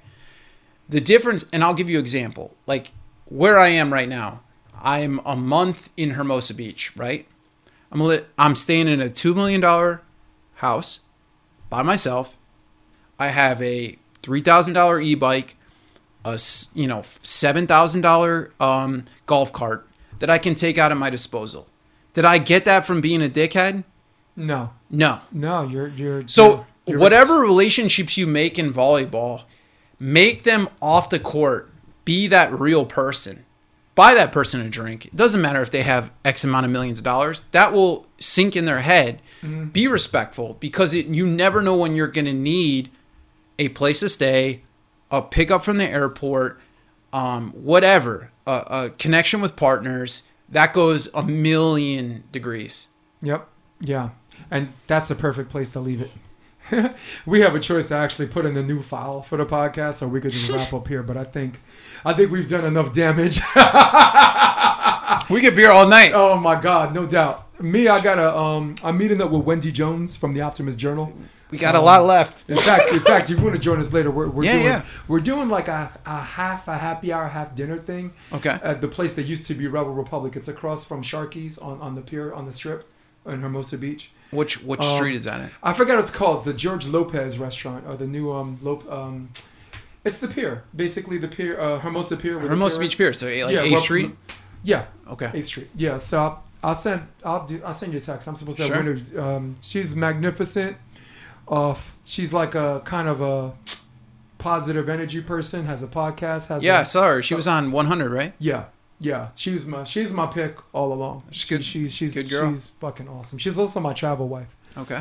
You know, I went to Coconut Beach. She's like, "Can I come?" I'm like, "Yeah." I'm like, "I'm going to Atlantic City." She's like, "I want to come too." I'm like, "Sure." Nice. So she's been my travel wife. Hey, is there, um people who want to know more about Marc Fornaciari? Do you have a Instagram handle? We could just we Yeah, could it's just tag uh, that. MDF and then O R N is in Nancy Hmm. A C one eight. Nice. It's like fornicate.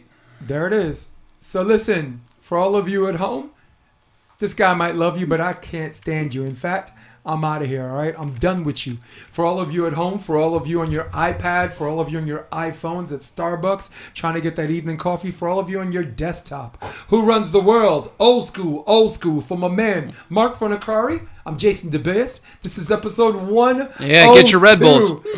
I'm going to hit my music. We're out.